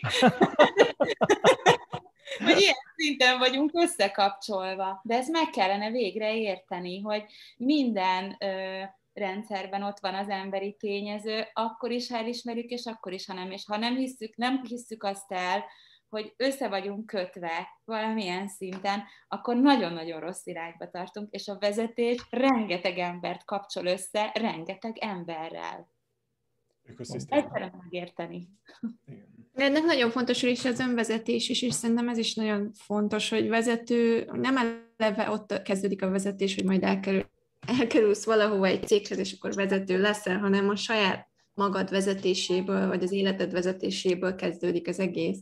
Igen. És szerintem nagyon fontos, én erre nagyon kíváncsi hogy te hogy gondolod, hogy hol kezdődhet ez. Én sokat gondolkoztam, hogy nem kéne ennek is része lennie mondjuk egy alapoktatásnak, már a gyerekkorban elkezdeni, hogy az önismeretre mondjuk um, hajlamosak legyenek, vagy megkérdezzék tőlük azokat a kérdéseket, vagy legyen olyan szituációs játék, vagy te mit gondolsz erről, hogy hol, hol kezdődik ez az első lépés a, a magabiztos, vezetőképes szemléletmód, meg maga ez a komplex rendszer, amit te is elmesélt, én is ebbe hiszek, hogy az emberrel kezdődik, hogy ezt az ember központúságot hol kell be adni az emberkéknek, milyen idős, milyen, minden idős korban kapják meg ezeket a kis tablettákat. Hát én azt gondolom, hogy valahol az anyateljel kellene magukba, magukba szívniuk az embereknek azt, hogy az önismeret, ez az ismerd meg te magad, ugye, ez a, ez a Delfoi Józsdának a felirata a kapuban, ez a legfontosabb dolgunk az egész életünkben, mert minél jobban ismerjük magunkat, annál jobban ismerjük a világot. Na most ehhez képest miről szól az oktatás manapság, lexikális tudásról, meg nem tudom, figyeljétek, lehet, hogy ki tudtam számolni annak idején a paralelepipedonnak, ha nem tudom a térfogatát, de azóta se volt rá szükségem. Biztos van olyan szakma, ahol ez nagyon kell, és akkor ott meg is fogják tanulni. De manapság benne van az okos telefonomban nagyon sok információ, amit rengeteg, vagy nagyon rövid idő alatt tudok hasznosítani, viszont azt, hogy hol van a helyem a világban, ki vagyok, mit működtetek, annak a megértése, hogy minden, amivel a világban találkozom, az bennem is ott van, rólam szól, hogy, hogy a világ, ami körülvesz, az nem egy tőlem elhatárolt valami, hanem azzal én kapcsolatban állok, és ha valami nem tetszik a világban, akkor nem kéne erőszakkal, hanem bent kell szépen türelemmel és alázattal átalakítani magamban azokat a dolgokat, ezt nem tanítják meg. Azért sem tanítják meg, mert kimondta Dandi a kulcsot, hogy akkor vezeti az ember magát, de akkor nem lesz irányítható. És hogyha nem vagyok irányítható, akkor nekem nem tudja megmondani sem a tévé, sem a rádió, hogy mit vegyek meg, hogyan éljek, hogyan öltözködjek, mit szeressek, mit ne szeressek. Pedig igen, ha valaki például jó vezető akar lenni, abban az értelemben, hogy ténylegesen neki fontos annyira a víziója, hogy azt el is érje, és az valami olyan elérés legyen, ami nem ez az izzadságszagú, akkor meg kellene tanulni először önmagát irányítani. Tehát a legnagyobb uralkodók azok nem azok, akik ö, ö, képesek, ö, mit tudom én, másokat feláldozva valami dolgot megtartani, hanem azok, akik képesek egy irányba terelni nagyon-nagyon sok embert, és a belső méltóságuk által lesznek uralkodók, mert érzik az emberek az erejüket.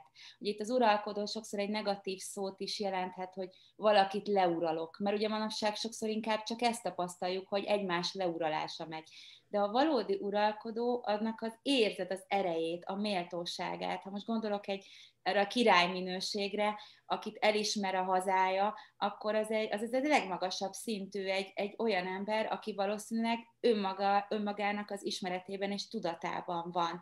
Tudja, hogy hogy mit tehetnek vele az emberek, és tudja azt, hogy ő mit tehet az emberekért, és ezt egy kölcsönösségre tudja építeni. Aki még másokon akar uralkodni, az bizonyos, hogy nem tartott, hogy vezető legyen. Ő, ő még csak valamit ott, valami külvilágban megszerzendő dolgot akar csak valószínűleg elérni, és az önismeret lenne az egésznek az alapja. Az utolsó előtti fejezetemben foglalkozok egyébként az önismerettel, és ott annak az is a címe, hogy te vagy az alap, amire építkezel. És ez például mekkora fokú belátást igényelne a vezetők részéről, hogy nem, mikor mondják, mondok el is egy példát, volt olyan, aki konkrétan azt mondta, hogy hülye a beosztottam. És akkor mondtam neki, hogy figyelj ide, ez lehet, hogy így van, de egyrészt te vetted fel. Ha nem te vetted fel, akkor már felvett pár kérdést, hogy akkor hogy került be.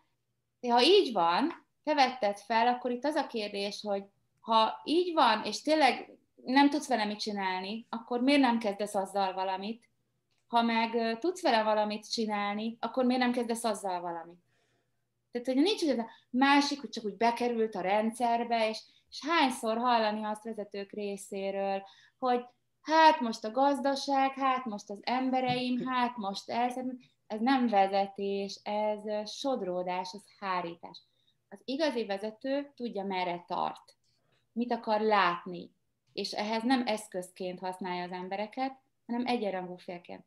Az önismeret az az alapja, hogy azt az alapot képezi, hogy ha kint történik valami, magyarán, bocsánat, hülye velem a másik, és most itt elnézést a szóért, csak szeretek ilyen élesebb példákat használni, elgondolkodom azon, hogy én ezt ö, miért hívtam be, ezt a tapasztalást. Ha tényleg nem csinál semmit az emberem, és azért vagyok rá ideges, akkor én azt miért engedem meg neki? Hiszen akkor én azt megengedem neki, hogy ez történjen, nem? Vagy mikor mondja valaki, velem nem lehet így bánni. Hát pontosan úgy lehet mindenkivel bánni, ahogy azt megengedi. Ez önismereti kérdés. Vagy engem nem tisztel, a nem tudom kicsoda, ezért kirúgom. Hát meg kellene nézni, hogy ő hogy tiszteli saját magát. Tehát mindig azt fogjuk viszont kapni kint, ahol mi tartunk bent de ehhez kell egy olyan fokú belátás, és ez az önismeret alapja, hogy én és a világ az, az, az ugyanaz, engem tükröz vissza. És ezt, figyeljetek, tényleg ott kellene elkezdeni valahol, hogy, hogy egy édesanyja már a, a, a kisgyereknek elmondja, hogy magaddal legyél békében, itt kössél belül jó kapcsolatot először, és utána a kapcsolataid is azt szerint fognak. Ez nem azt jelenti, hogy mindig szép lesz a világ, Dehogy is. Ez csak azt jelenti, hogy amikor jönnek majd a rossznak nevezett tapasztalások, akkor nem a másikon fogom állandóan ö, számon kérni, hogy ő miért ilyen, meg olyan, meg amolyan, meg én neked nem vagyok fontos, meg te nem tudom ilyen és olyan vagy, hanem azt fogom mondani, hogy mit tehetnék azért, hogy ez megváltozzon. És ez egy nagyon másik típusú kapcsolatokat is eredményezni, és nyilván nagyon más típusú vezetést. Az önismeret nélkül gyakorlatilag vezetés, hát létezik, csak pontosan ott fog megrekedni, ahol a vezető tart önmagával kapcsolatban. És ha ezzel nem foglalkozott, és ő nem az életének, meg önmagának az irányítója, akkor nem fog tudni másokat irányítani, hiszen pontosan azon a ponton fog megrekedni, ahol az egész csapat is, ahol a vezető tart. Ezt is egy nagyon fontos dolognak tartom, ezt ki is, én is leírtam a könyvben is, meg úgy mondom is mindenhol, csak hát ugye ez is el kell, hogy jusson az emberekhez, hogy addig tudok másokat elvezetni, ahol én tartok.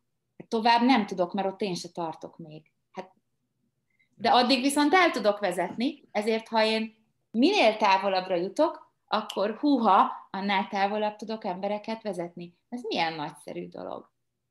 Itt jön be az, hogy nem küldik más, más szakemberekhez azután, hogy már saját magukból kiadtak mindent, mondjuk egy adott szakember, és megtanítja, akkor ugye féltékeny, és akkor inkább megtartja, ahelyett, hogy tovább küldeni másik szakemberhez, ahol még tovább tudna fejlődni, ami nem azt jelenti, hogy elvágják a köldögzsinort, mert nyilván, hogyha addig jól működött a kapcsolat, akkor úgyis vissza fog jönni az az ember, akivel foglalkozott. Pontosan ehhez, Mond. bocsánat, pontosan ehhez kapcsolódik a kérdés, amit fel akartam tenni, hogy amit most Andi mondott, igen, nagyon-nagyon sok mindent ismerünk meg már szép lassan a te könyvedből, de hát én szerintem ezt, ezt minden vezetőnek, magánvállalkozónak, de akár még alkalmazott jelöltnek is meg kell venni, és el kell olvasni ezt a könyvet. De tudsz-e olyan támogatást nyújtani, vagy tervezel-e olyan támogatást nyújtani, ami a könyved alapján, ha valaki hozzád fordul, akkor ezt személyesen is meg fogod tudni csinálni? Tudsz adni ilyen személyes támogatást is a vezetésben? Igen, igen, ezt mindenképp szeretném hozzátenni, mert egyrészt mondjuk ki őszintén, én, én nem gondolom azt, hogy egy könyvből meg lehetne tanulni vezetni. Nem is azért írtam, mert azt állítottam, hogy féltek, ezt elolvassátok, minden jó lesz. Nem. Ez az alapja, ez a gondolatébresztő, ez nekem is fontos volt összefoglalni, egy helyen látni. Ez akár lehet amúgy egy nagyon jó kézikönyv, egy mentorkönyv, amit sokszor újra lehet majd lapozni, stb.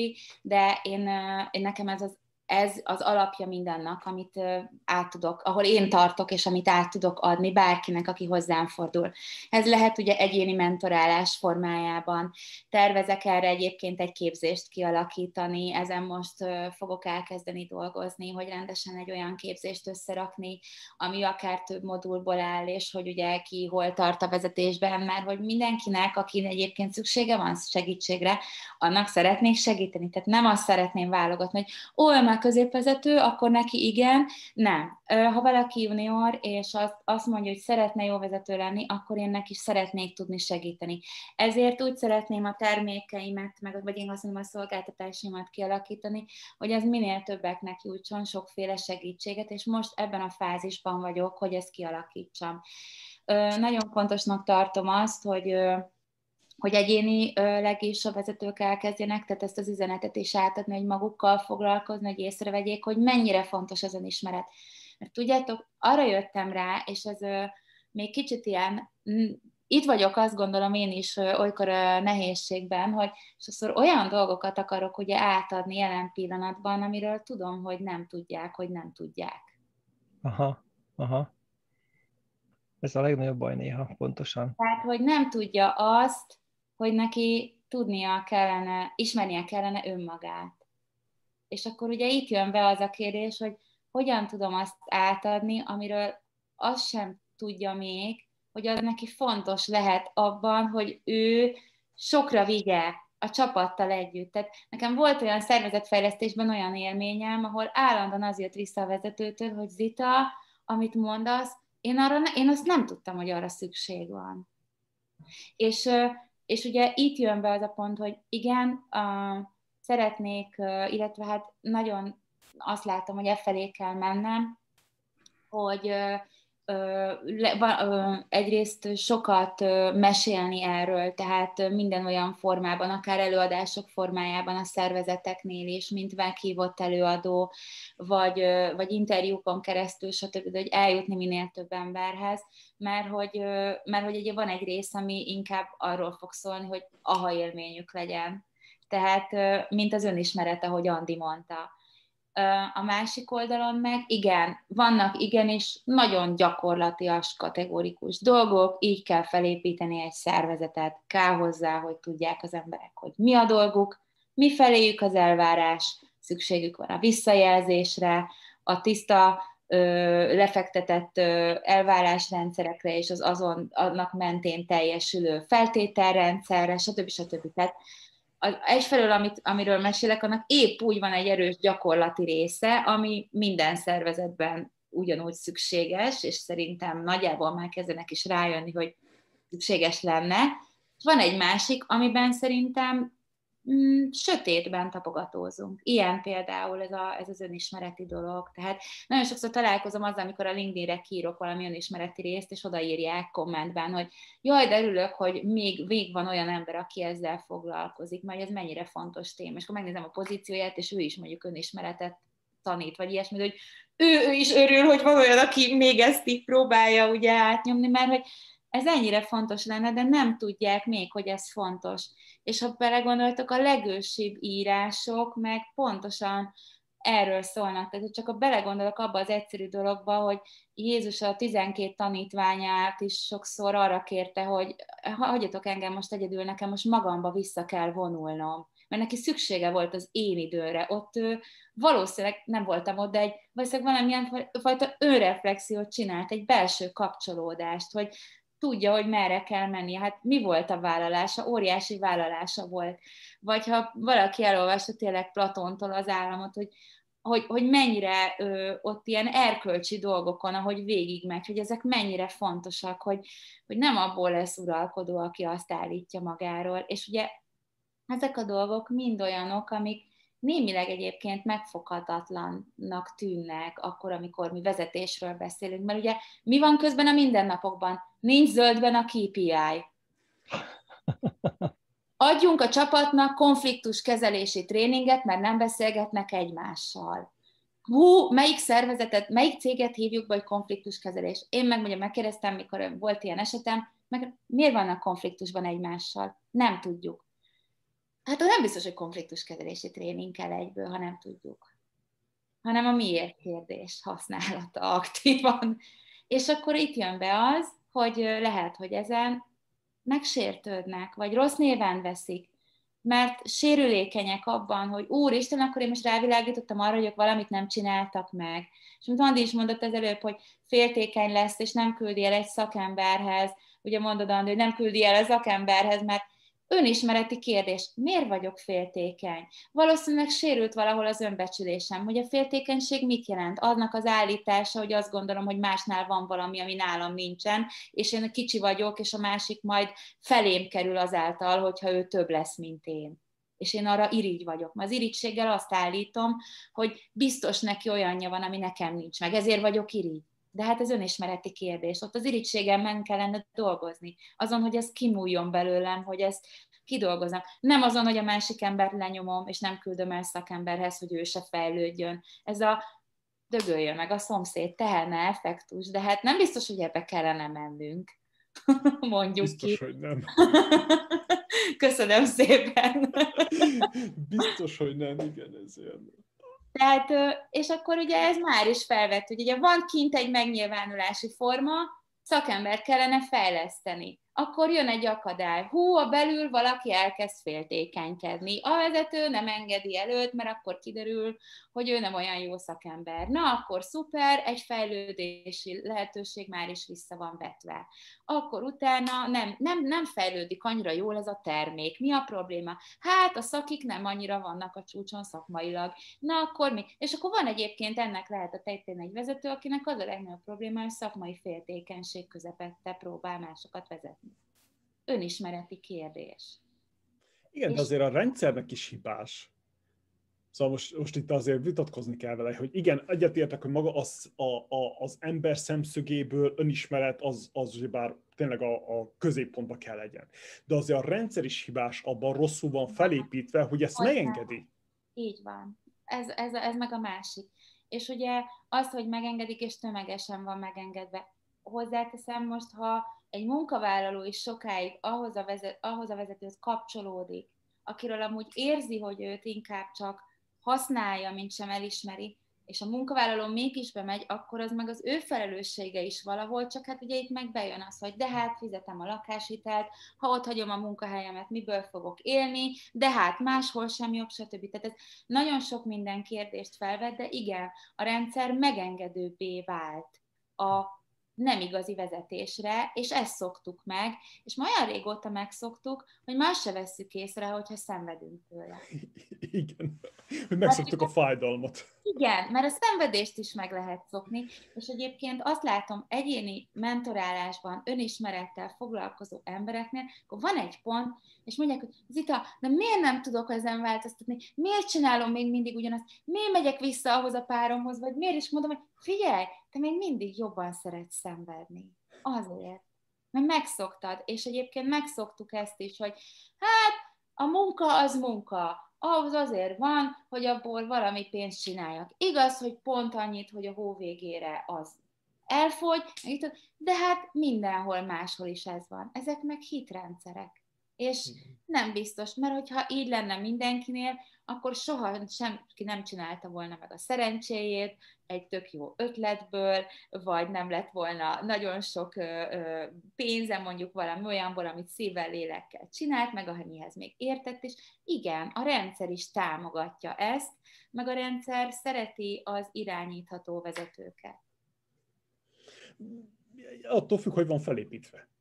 Mert azért Igen. ne felejtsük el, hogy a rendszert is mi építjük fel, mint emberek, akik Pontosan. ott dolgozunk benne. Ugyanúgy a főnökök is, meg a, meg a munkavállalók is, hiszen azoknak is van beleszólásuk, csak lehet, hogy a rendszer nem engedi meg.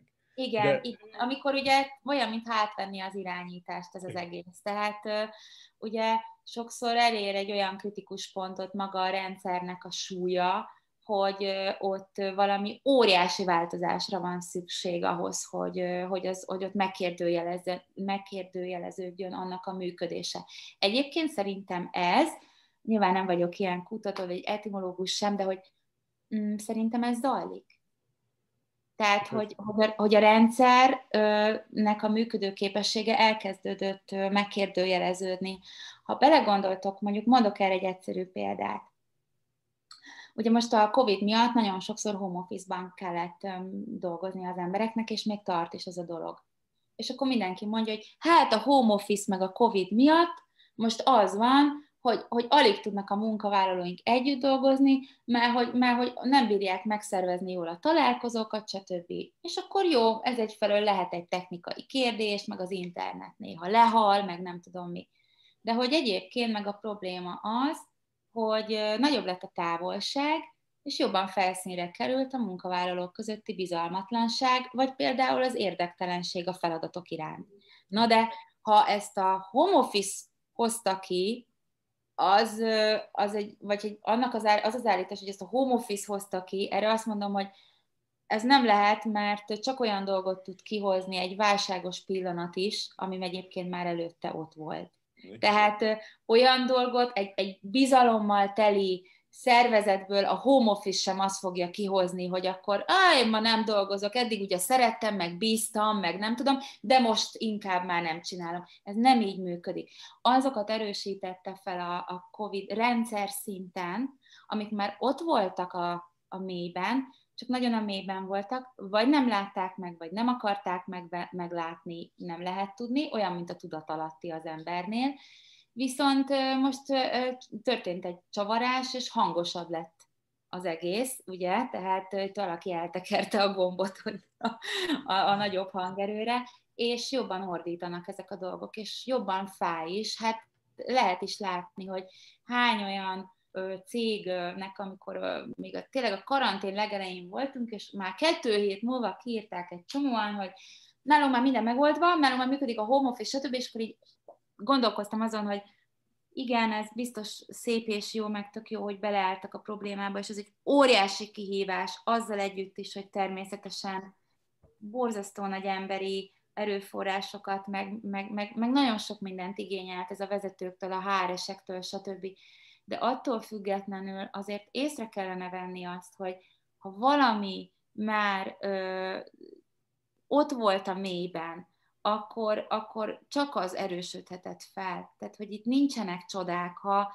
bizalom volt a szervezetben, és odafigyelés, és biztonságérzetük volt a munkavállalóknak, és ezt a vezetők tudják is, hogy ez szerint kell velük kommunikálni, akkor ez a home office-tól sem fog megváltozni. Tény, hogy hatni fog rájuk. Tény, hogy mivel új és mivel változás, lesznek következményei, hiszen az emberek mindentől, vagy azt gondolom, hogy nagyon félnek a változástól.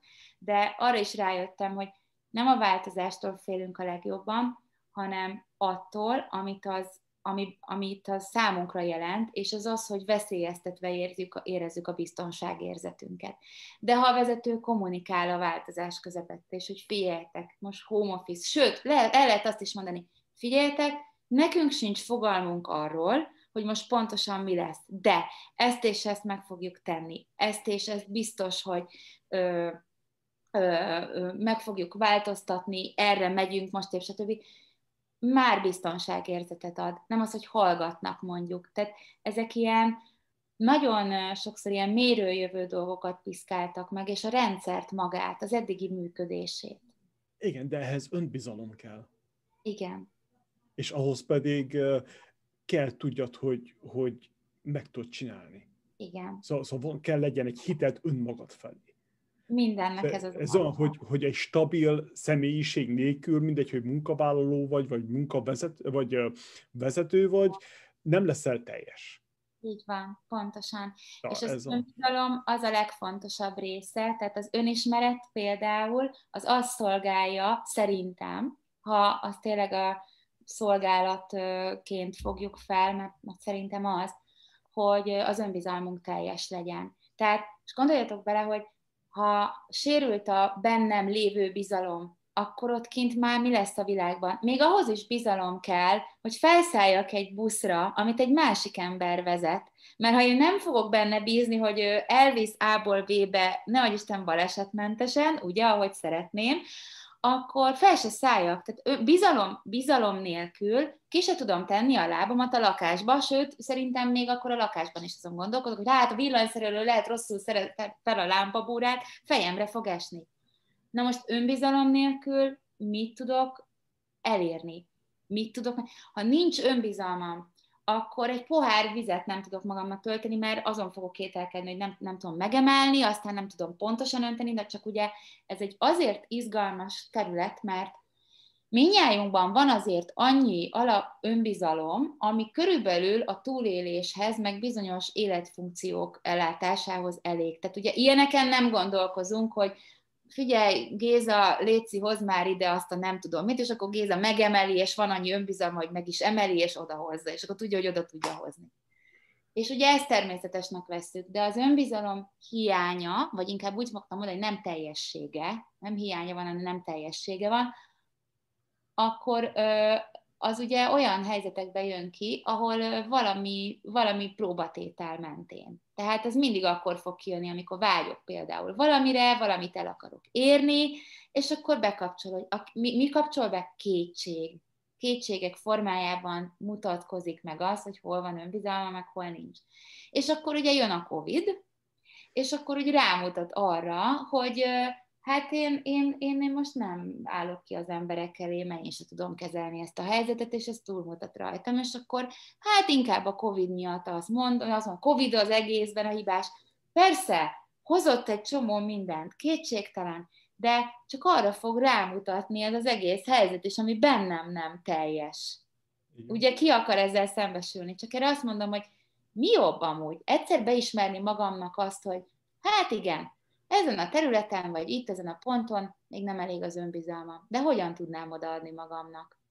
Vagy állandóan tolni magam előtt, félni tőle, de közben meg nagyon vágyakozni más dolgokra, más megélésekre, vagy egyáltalán önbizalom nélkül lehetetlen élni. Tehát a magunkba vetett hit az, ami amúgy a világ mozgató rugója, meg a, kér, meg a jó kérdések szerintem. Tehát, hogy, hogy ez a kettő. És vezetői létben belül bízom, kinn is bizalom lesz. Tehát ez egyszerű, a maga képlet egyszerű, de ugye a megvalósítás nehéz. És, és egyetértek abszolút ezzel, amit mondasz, hogy ezek a helyzetek, mindig a próbatételek arra mutatnak rá, hogy hogy lehetnék még teljesebb az önbizalmunkban. Mert ugye a cél az, mindig, a, ugye én nagyon szeretem többek között Vörös Sándort is, és a teljesség felé ugye azok a művei, amik ugye erről szólnak, hogy hogyan tudok haladni a, a kiteljesedés útján, az, azok, azok mind arról szólnak, hogy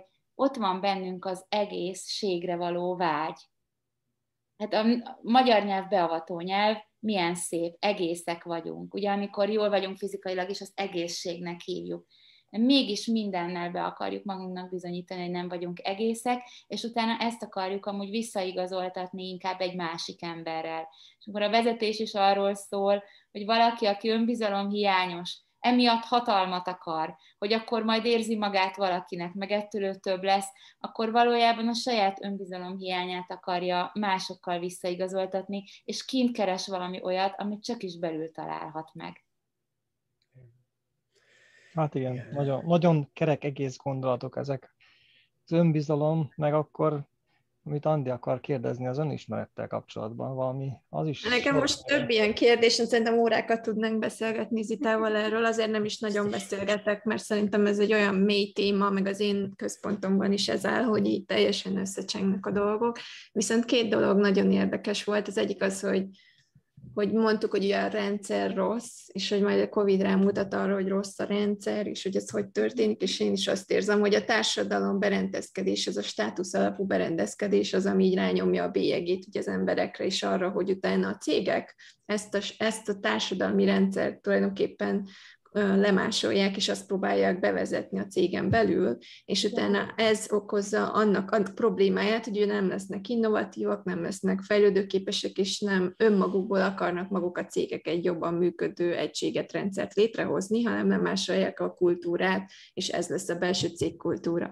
Tehát hogy nekem ez egy nagyon fontos pont volt, amit szerintem a hallgatóknak érdemes így még egyszer elmondani, hogy, hogy ekkora, hogy tényleg akkora összefüggések vannak ezen a területen, hogy így nagyba kell látni ezt az egészet, hogy miért történnek dolgok, és nagyon jó, hogy te is ebben dolgozol, hogy mindenkinek megmutatod, hogy nem csak azt kell látni, ami előtted van, hanem befelé és kifelé is kell nézni, és az egész rendszert egyben kell nézni, a nagy képet. Nekem ez egy nagyon nagy üzenet volt. A másik pedig az az önismeret kérdése és az önbizalom, hogy ez a másik nagy dolog, ami én is gondolkozom, hogy nagyon sokan, amikor mentorálok én is valakit, akkor eljutnak egy pontig, amikor nagyon-nagyon félnek. Tehát, hogy egy önismeretnél az van, hogy inkább fiókba rakják a dolgot, becsukják a fiókot, és nem merik elővenni, és azt mondják, hogy hm, nem menjünk tovább, mert én ezt nem bírom elviselni érzelmileg, hogyha tovább megyünk egy bizonyos ponton.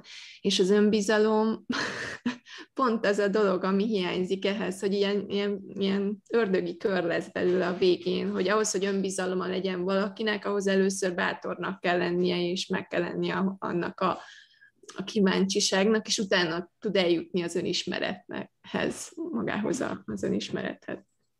Um, igen, mind a, mind a kettőhez tudok így uh, hozzákapcsolódni, hogy így én azt gondolom, hogy egyrészt a rendszer, hogy azt nem tudom, azt nem merem kijelenteni azt, hogy rossz, mert ugye mindig azt mondom, hogy minden dolog rámutat valamire. Tehát igen, a rendszer most jelen pillanatban mondhatjuk szerintem is úgy, hogy rossz, hogy Hát azért, ha valamiben sok ember szenved, akkor az nem biztos, hogy annyira frankó egyfelől.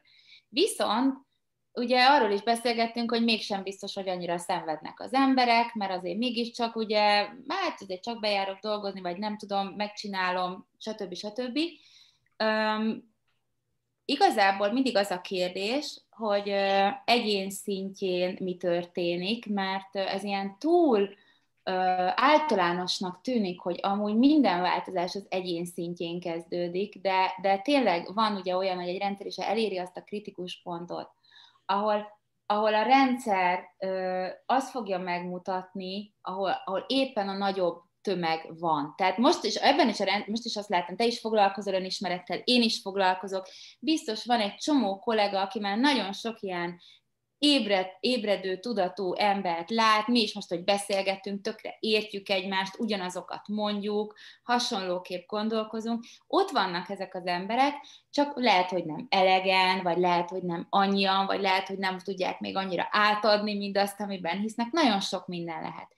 Hogy a nagy rendszer, az igazából szerintem sokszor se nem jó, se nem rossz, hanem azt mutatja, hogy az, egyén, az egyszerűen az egyén leképeződése, és hogy ahogy miből van most több. És jelenleg a rendszer, ha státusz alapú berendezkedésű, akkor az azt jelenti, hogy most több olyan egyén van, akit az érdekel, hogy mennyi a pénzem, ki vagyok, hogy nézek ki, milyen az Instagram profilom, stb., mint az, akit esetleg el, mondjuk megkérdezi magát, hogy mi véget vagyok a világon, vagy esetleg mi van akkor, hogyha mindenemet elveszik, akkor, akkor én kinek érzem magamat, stb. stb. Ez nem jelenti azt, hogy közben egyébként ez az egész szerintem mozog egyfolytában, tehát ugye mindig minden változik, hát az életnek az egyetlen egy biztos pontja a változás, tehát ugye most is már mióta beszélgettünk, biztos, hogy már néhányan, nem tudom, volt valami csodás megébredésük, vagy bármi, ami, ami őket hozzásegítette például az önismeretben egy változáshoz. De én azt gondolom, hogy bármi is éppen a stát, vagy a, a helyzet, igen, a státuszkó, arra fog rámutatni, hogy éppen hol tartunk. És ez is nagyon fontos, hogy végre ne egymást bántsuk emiatt, hanem azt mondani, hogy ha a rendszer nem oké, akkor én hogy lehetek okébb a jelenlegi rendszerben, mert most a világot holnap szerintem egyenként sem fogjuk tudni megváltoztatni, de így négyen sem biztos, hogy meg fogjuk tudni változtatni, hogyha most így kitaláljuk, akkor sem. De azzal, hogy én hozzájárulok ahhoz, hogyha nekem valami nem oké kint, akkor azon ott belül elkezdek dolgozni, és akkor, mit tudom én, én írok egy könyvet, aztán elkezdek róla beszélni, ti ö, ö, szerveztek egy, vagy te, te mondjuk, Andi, mentorálsz valakit, és hozzásegíted őt ahhoz, hogy, hogy, hogy jobban érezze magát a bőrébe, ezek mind hatni fognak egymásra, mert nem csak a rossz dolgok hatnak egymásra, hanem a jók is, és szerintem ez a nagy, nagyon nagy fokú az egyéni felelősségvállalás idejét kellene, hogy éljük, hogy rájöjjünk arra, hogy mutogathatok én újjal arra, hogy miért nem érzem jól magamat, milyen rossz a rendszer, itt ebben az országban nem lehet megélni, most jön a Covid, most ez jön, oké, okay, de attól, hogy ezen most így töröm magam, meg fog holnapra változni? Nem fog holnapra megváltozni.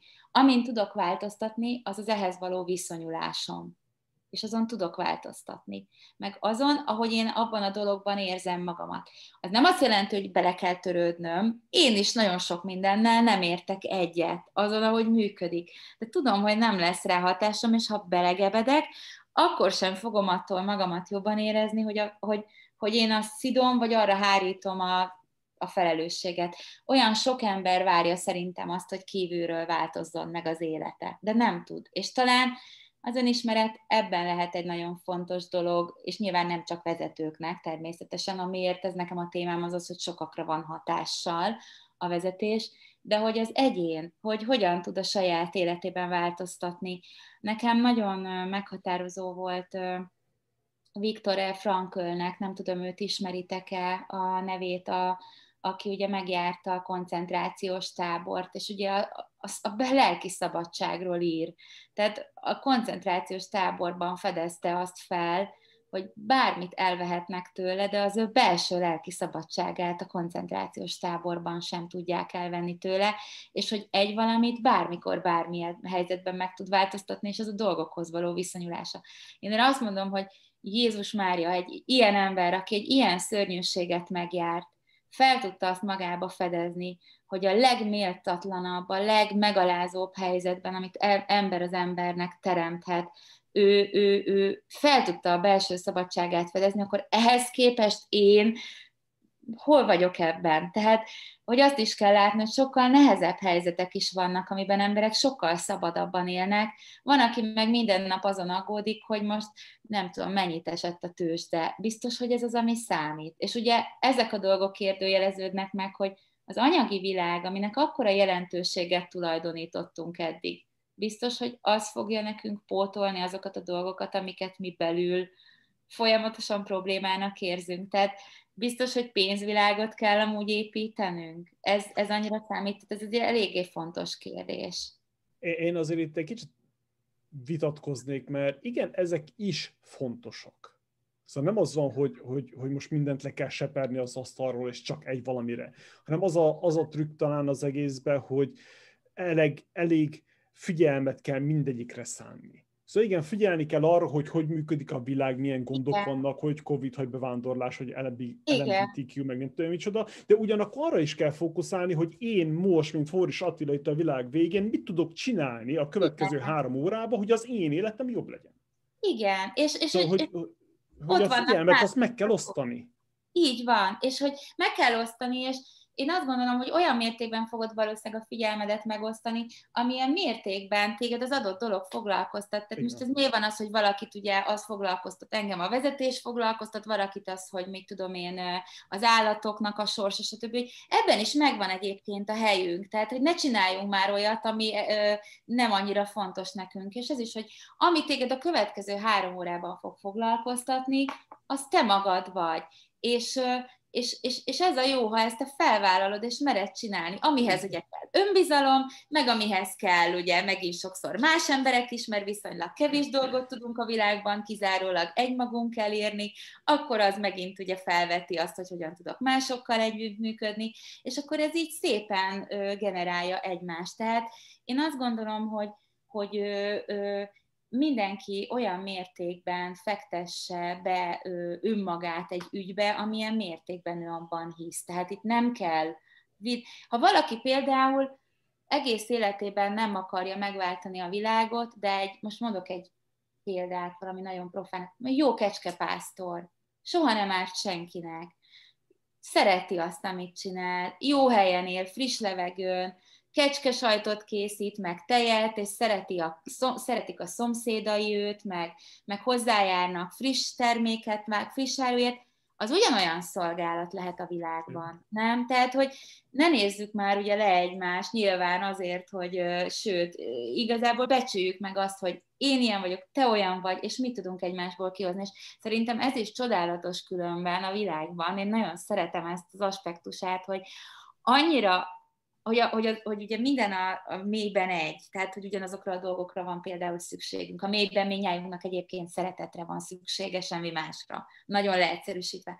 De a csúcs, vagy kín a felszínen annyi félék vagyunk, hogy, hogy ez valami egészen elképesztő, és amúgy egy élet is kevés ahhoz, hogy megismerjük egymást, tehát pláne, hogy ahhoz is, hogy magunkat. Tehát én azt mondom, hogy hányszor fogom még felfedezni azt, hogy jé, ez is, na meg még ez is, ezt nem lehet vele leállni. Nyilván ezt nem csak befelé kell, tehát szerintem azért a legfontosabb az, hogy végül milyen tetteket hajtok végre. Így van. Tehát erről ugye filozofálni is lehet sokat. Igen, pont. Ez, ez szerintem ez annyira tökéletes, hogy igen, hogy lehet erről beszélni, de az, hogy mit csinálsz, mit csinál, az igen. a legfontosabb. Igen. És a vezetőknek is ezt tudtam üzenni, hogy én itt nem akarok izé tettekre akarlak ösztönözni, amik tűpontosan abba az irányba hatnak, hogy neked és a csapatodnak, meg azt, azokat, akik a víziót szolgál, jó legyen. Ennyit akarok nálad elérni. Csináld, ez a legfontosabb. Így van, így van. Igen, fogadjuk el a tényt, hogy nem vagyunk tökéletesek, Abszolút. soha nem leszünk tökéletesek, mindig fogadunk, fogunk elkövetni hibákat, amiket fel kell vállalni, hogy legyél fel, nőjél fel is vállalt fel a hibáidat, és csináld. Igen. És, csak, és mert az is érdekes, nagyon éppen múltkor Jordan Petersonnek hallgattam az egyik előadását, és azt magyarázza, hogy az önbizalomnál az egyik legfontosabb dolog az, hogy csináljad. Mert a gyakorlat, az, hogy csinálsz, foglalkozó valamit, és elbuksz, és sikereid lesznek, az hozzá fog járulni az önbizalomhoz. Így van, így van. De az, hogy csak olvasol, és otthon ülsz, vagy csak ezt a podcastet hallgatod, attól nem lesz nagyobb önbizalmad. Így van. A kö, kö, kö, nagy kérdés az, hogy meghallgatod ezt a podcastet, és mi a következő lépés. Így van, pontosan. Ez a lényeg. Mindig a tettekben fog kiderülni minden. A tettek mutatják például egyébként azt is, hogy hogy valaki hogy szeret. Tehát amikor valaki tudja, hogy mondja, jaj, de szeretlek, jaj, de szeret, oké, okay, és akkor ez számomra miben kell, hogy kiderüljön. Tehát a pont a szülőiség, a szülőség ilyen, hogy mit tesz meg a gyerekért, vagy hogyan neveli. Most a, sok mindent lehet mondani, és sok mindenki sok mindent mond, én azt gondolom. De, de az, hogy mit cselekszik, hogy, hogy és ezért lesznek egyébként sokszor bizalmatlanok az emberek szerintem általánosságban, mert sok mindenki sok mindenkit mond. Nézzétek, a politika szerintem az egyik legnagyobb ismérve ennek, hogy annyi minden ígéret hangzik el, mert elfáradsz benne, de már azt tudod, hogy melyik ígéretet kimondta, és akkor így tudod, így a listáddal így állsz, nyilván így nem írtam én se soha össze, de hogy így mi valósult abból meg, vagy ha megvalósult, akkor meg van magyarázva, hogy ez egyébként megvalósult, csak én rosszul értelmezem, hogy az nem valósult meg, és akkor így állsz, hogy hm, én ezt nem értem. Tehát én ezt, ezt nem, nem biztos, hogy ö, ö, ö, úgy gondolom. Tehát amikor egy ö, valami ö, tettet végre akarok hajtani valami érdekében, akkor az, az egy fekete-fehér dolog. És nem az a lényeg, mert el lehet benne bukni. Meg én is most tudom, hogy hányszor gondoltok, ó, majd akkor most tartok könyvbemutatót, de akkor most úgy tartok könyvbemutatót, és akkor jönnek a kérdések. Csak erre azt mondom, hogy haladni kell ezen az úton, és ahogy te is mondod, gyűjteni kell a tapasztalatokat. Tapasztalatok által leszek több. Az fogja adni azt, hogy mi az, amit már megfejlődtem, meg mi az, amit csak azt gondoltam, hogy megfejlődtem, és akkor mi az, amivel még ugye dolgom van. Egy abszolút egyetértek veled, ez tényleg így van. Nekem nagyon tetszik ebben a mostani beszélgetés flowba is az, hogy akár milyen témákat felvettünk, megkérdezünk tőled, mindig én abban látom az igazolást, hogy a tetteiddel, amiket elmondasz, igazolod magát a könyvnek az anyagát, amit, amiben bepillantást engedtél már eddig is látni nekünk, de ez egy másik kérdés az én részemről. Te kiktől inspirálódsz? Te, te kiket követsz? Milyen, milyen vezetői példaképeid vannak? Vagy kiknek a, az anyagát teszed magadévá, és, és integrálod a saját könyvedbe, illetve a saját oktatásaidba? Uh-huh. Akár nemzetközi szinten, akár magyar szinten. A, kik Nagyon inspirálnak téged? Nagyon jó ez a kérdés, mert igazából ez is egy folyamat volt nálam, hogy mikor éppen kicsoda, mert amikor eljöttem a cégtől, ahol ugye utoljára alkalmazottként dolgoztam, mint vezető, akkor én utána eléggé elindultam a spiritualitás irányába, egyszerűen éreztem, hogy ez nekem hiányzik. Tehát akartam tudni a világnak azt az oldalát, ami, vagy ismerni, ami egyébként nagyon hívott engem, tehát ez nem olyan volt, hogy most kitaláltam, hanem ilyen témájú könyveket olvastam. És nekem, én, én a mai napig nem tudom miért, gyerekkorom óta, én tudnotok, hogy sosem kaptam szó szerint vallásos neveltetést, vagy ilyesmit, de nekem maga a Jézusi energia, és most itt nem ilyen biblikus értelemben feltétlenül, hanem az, amit ő, ő képvisel, ő nekem a mai napig egy ilyen, azt kell, hogy mondjam, hogy ez a vezető jellem mindenben, tehát, és nem feltétlenül csak az áldozati mi voltam, mert hiszen azt gondolom, hogy tudni kell hozni ugye áldozatot is, hanem azt, hogy benne van azt gondolom az ő tanításaiban minden arról, hogy, hogy hogyan lehet úgy élni, hogy békében magammal és békében egymással. És ugye én mindig ezt kerestem, mert én, én amikor eljöttem a, a multiból, akkor, akkor én úgy éreztem, hogy mondtam is az akkori felettesemnek, mert ugye kérdezte nyilván miért megyek el, és mondtam neki, hogy azért megyek el, mert én úgy érzem magamat, mint egy ilyen, egyébként egy ilyen nagyon finom csoki torta, aminek én állandóan csak egy szeletét csócsálom, és a többi, és nem falom fel. Tehát azt se tudom, hogy, hogy mit kezdjek a többivel, hogy egyáltalán jól laknék-e tőle, vagy rosszul lennék tőle, mondom, ez most tudom, hogy furcsán hangzik, de azt éreztem, hogy nem éltem eleget, és a nem értem eleget be egy ilyen jó értelembe vetvéve kiáltás volt, hogy meg akarom ismerni a világot.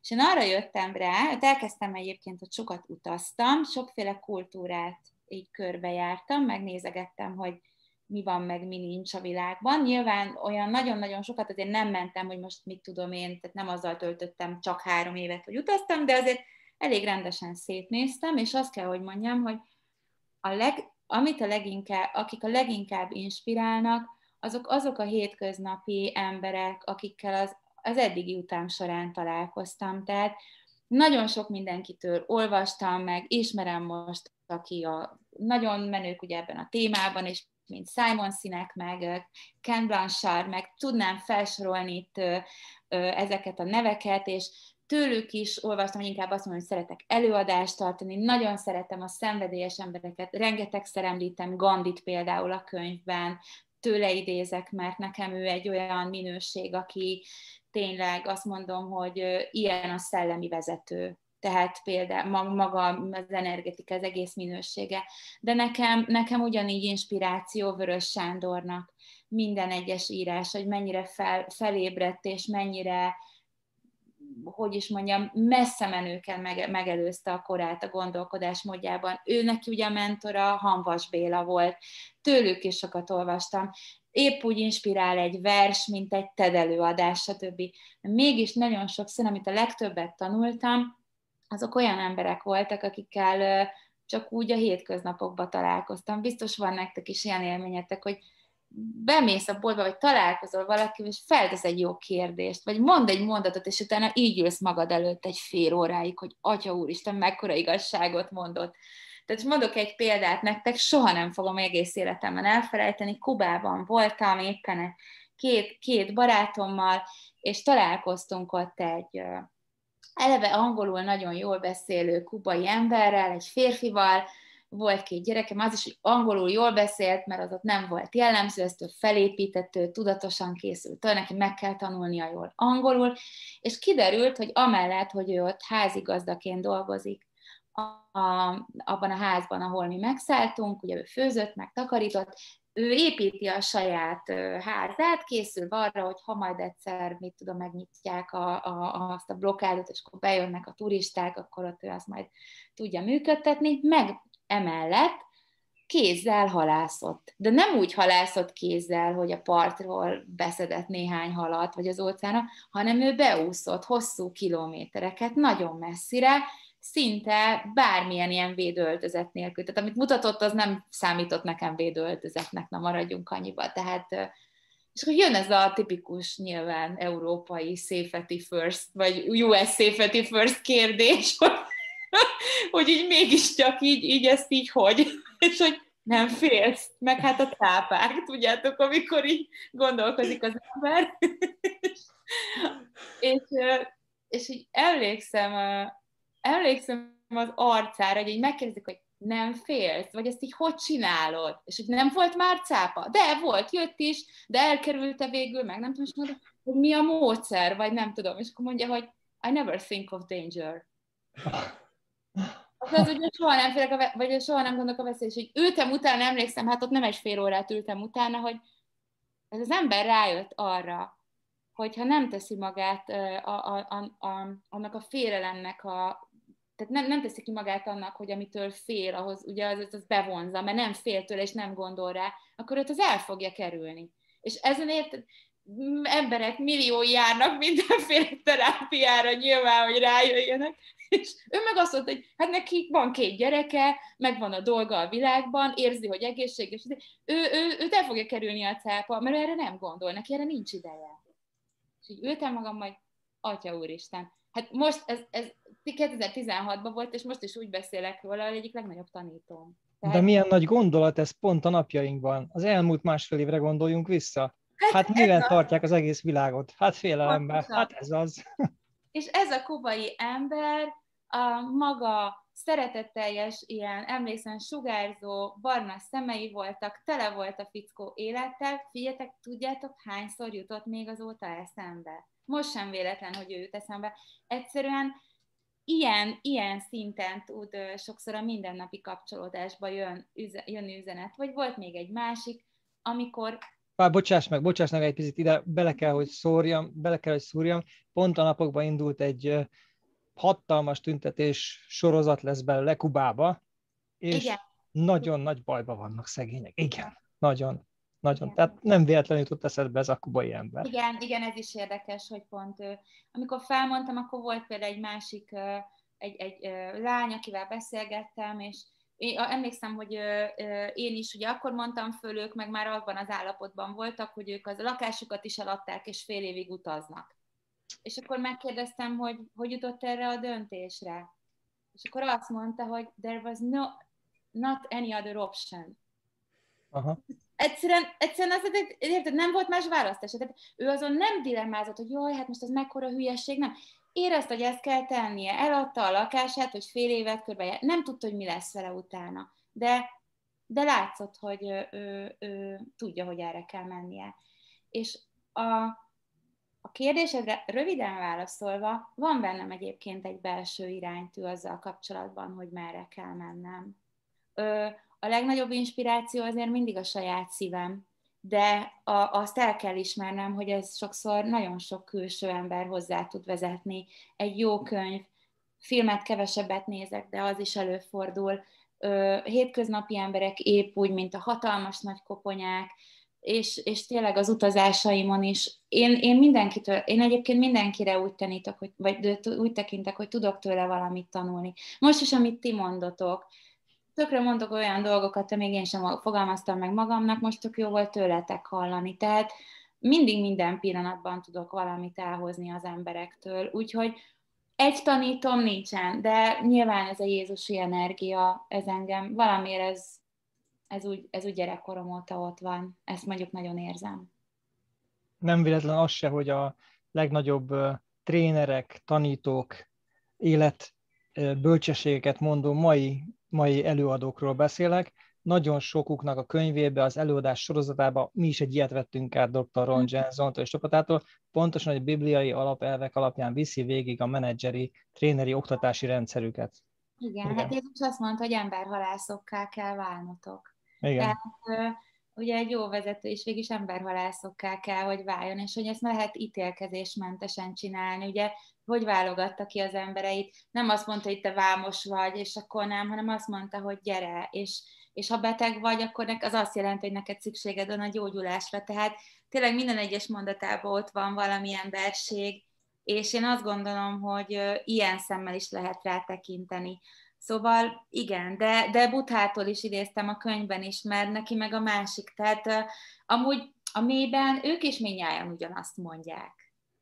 Csak másképp, mert hát más egyéniségek voltak, tehát de biztos tudtak volna jókat vitatkozni is amúgy egy asztalnál együtt, de szerintem aztán a végén megtalálták volna azért azt is, ami minnyájukban ugyanaz. Tehát ez is szerintem valahol egy, egy jó pofa dolog, hogy ha van is közöttünk nézeteltérés akár, vagy a beszél, így látod, úgy látod, de ha fel tudjuk egyébként azt ismerni, hogy közben meg minnyájunkat általában véve ugyanazok a dolgok hajtanak, akkor ez is lehet ilyen jó érzés, hogy most a Covid-ban egyébként mennyire tudtunk megfeledkezni végre a, a, azokról a dolgokról, amik eddig sokszor ugye a felszínt jelentették, és milyen sok ember mondta azt a másiknak, hogy vigyázz magadra. Ez kore, miért kell feltétlenül ehhez amúgy egy ilyen dolog? Miért nem lehet ezt hogy a mindennapokban is? És ez ilyen egyszerű, tehát nem kell szerintem amúgy megváltani úgy az egész világot, hanem, hanem, hanem ilyen dolgokat lehet ö, ö, a mindennapokban csinálni. Mondom, könyvben is ilyenekről írtam. Mond sokat azt, hogy kérem, köszönöm, gyere, mondd el az ötleteidet, stb., de hogy ezt őszintén tegye valaki. A probléma az, hogy sokszor nem őszintén fordulunk oda egymáshoz. Ha azt mondja valaki, hogy engem te érdekelsz, azt fogom érezni a következő 5-10 percben, hogy érdeklem-e vagy sem. És fordítva is így van. Tehát ez ennyi, hogy ezt lehet érezni. Úgyhogy igen, lehet sok felől inspirálódni. Ez szerintem amúgy sokszor olyan helyekről tud jönni, ahonnan az ember nem is számít rá. Így van. Igen, hát ezt tudjuk, hogy, hogy nagyon hogy hogyan gondolkodsz, meg hogyan látod a dolgokat, de akkor ezt tanítod. Vagy igen. legalábbis készülsz rá ezt tanítani. Igen, igen. És Most akkor miben... a struktúrát. Mert hogy nekem is szükségem van egy rendszer ahhoz, hogy ezt jól tudjam tanítani. Igen, ennek mindenkire. mindenkire. Kell segítség, tudod, találsz. Jó, Igen. Igen, ezt szeretném tanítani. Egyrészt rendszer szinten is, megkötetlenül is, mert amúgy mind a kettő én vagyok. A rendszer az azt lenne jó, hogy van konkrétan tényleg egy, egy olyan ö, szisztematikus képzési rendszerem, amire akár ugye lehet jelentkezni, akár ezt szívesen működtetném iskola szinten is, úgyhogy most vagyok ennek a megszület, megszülésének a fázisában, a másik pedig az, hogy a kötetlen módja, mert ahova meg, megyek oda, vagy ahova hívnak, oda nagyon szívesen megyek. Tehát ahogy most veletek is annyira szívesen beszélgetek, én azt gondolom, hogy sose lehet tudni, hogy kit fog elérni az, az amiről most beszélgetünk, milyen kapcsolatokat fog az hozni. Én nagyon hiszek itt is abban, hogy tudjuk egymást segíteni ebben. Tehát tegnap is fölhívott teljesen újonnan egy, egy számomra idegen ember, és, és egyébként versenytárs, mert vezetőket fejleszt, meg nem tudom, és mondta, hogy most nem versenytársként hív fel, hanem társként. Mert hogy azt gondolja, hogy akik közösen gondolkoznak, azoknak egymást kell segíteni,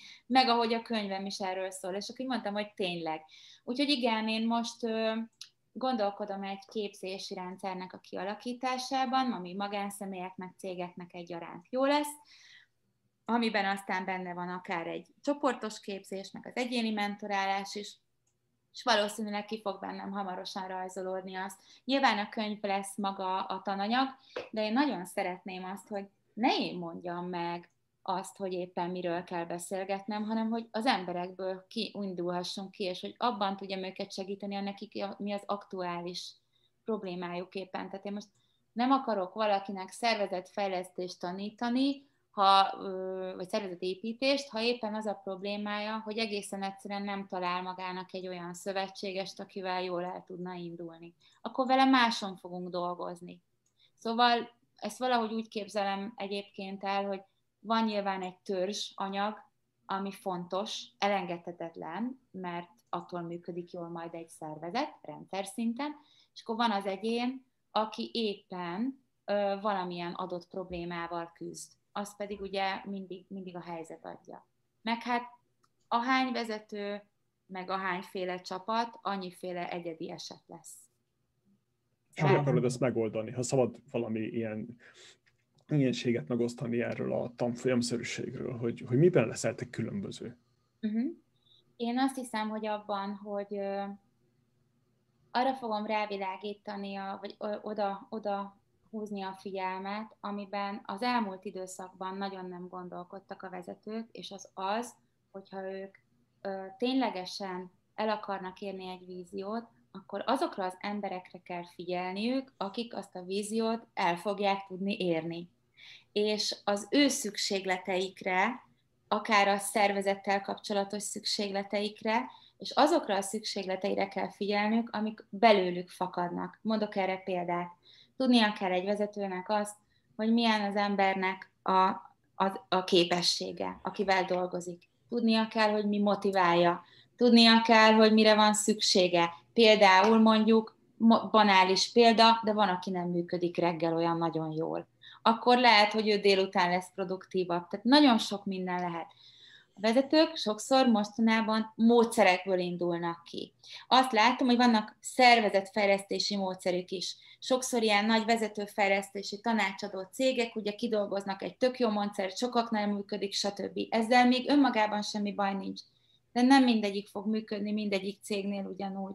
Figyelembe kell azt venni, hogy mi a status quo adott vezetőnél, adott szervezetben, adott, adott a, a, a bizonyos feltételek mellett, és azzal a csapattal. Lesznek dolgok, amik közösek.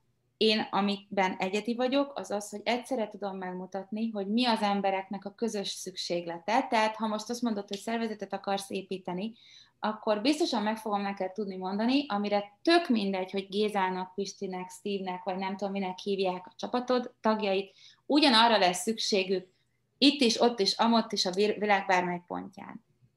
De az emberekből indulok ki, és nem abból, hogy a vezető hogyan képzeli el, hogy az embereknek hogyan kellene működniük. Érted a különbséget? Hanem abból, hogy mire van ténylegesen szükségük. Ezt megadod, nyílegyenesen fognak menni a cél felé. A másik, ami ebben egyedik, az az, hogy viszont arra is fogok figyelni, hogy ki a vezető maga, és milyen a csapata. És én ezt tudom egyszerre, a kettőt biztosítani, mert hogy annyira fontos az, hogy a vezető tudja azt, hogy ő kicsoda abban a pillanatban, ő hol tart. Ne szerepjátékot játszon, hanem a valós állapotból induljon ki mindenben.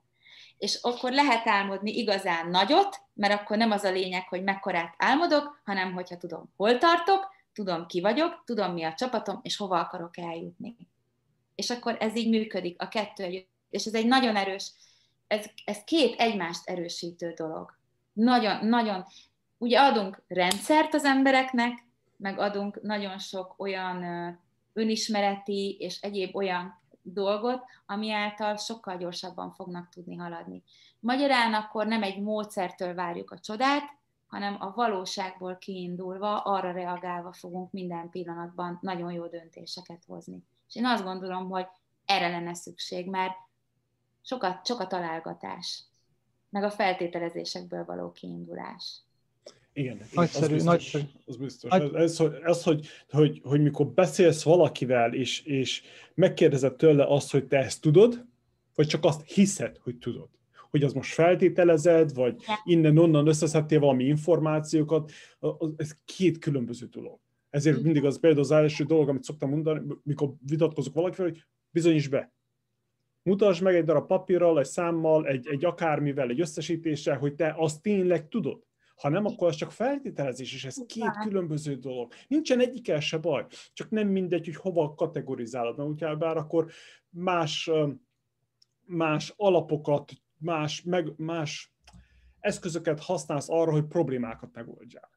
Így van. tudod valamit, vagy csak azt hiszed, hogy tudod. De ez nagyon érdekes. Meg az a másik dolog, amit mondtál, hogy, hogy mindegy, hogy hol élnek az emberek a világ melyik tájékán, ugyanarra van szükségük. E, e, teljesen egyetértek. Szóval ez olyan, hogy, hogy mikor emberekkel beszélek, akkor azt hiszik, hogy amcsiba itt valami, valami e, űrle, maslakók élnek, vagy nem tudom. De nem, itt is ugyanúgy ember az ember, ugyanúgy szeret lustának lenni, szeret felszabadultnak lenni, inni, sörözni, lazán, stb. stb. stb. A különbség az, hogy a rendszer másképp igen. működik.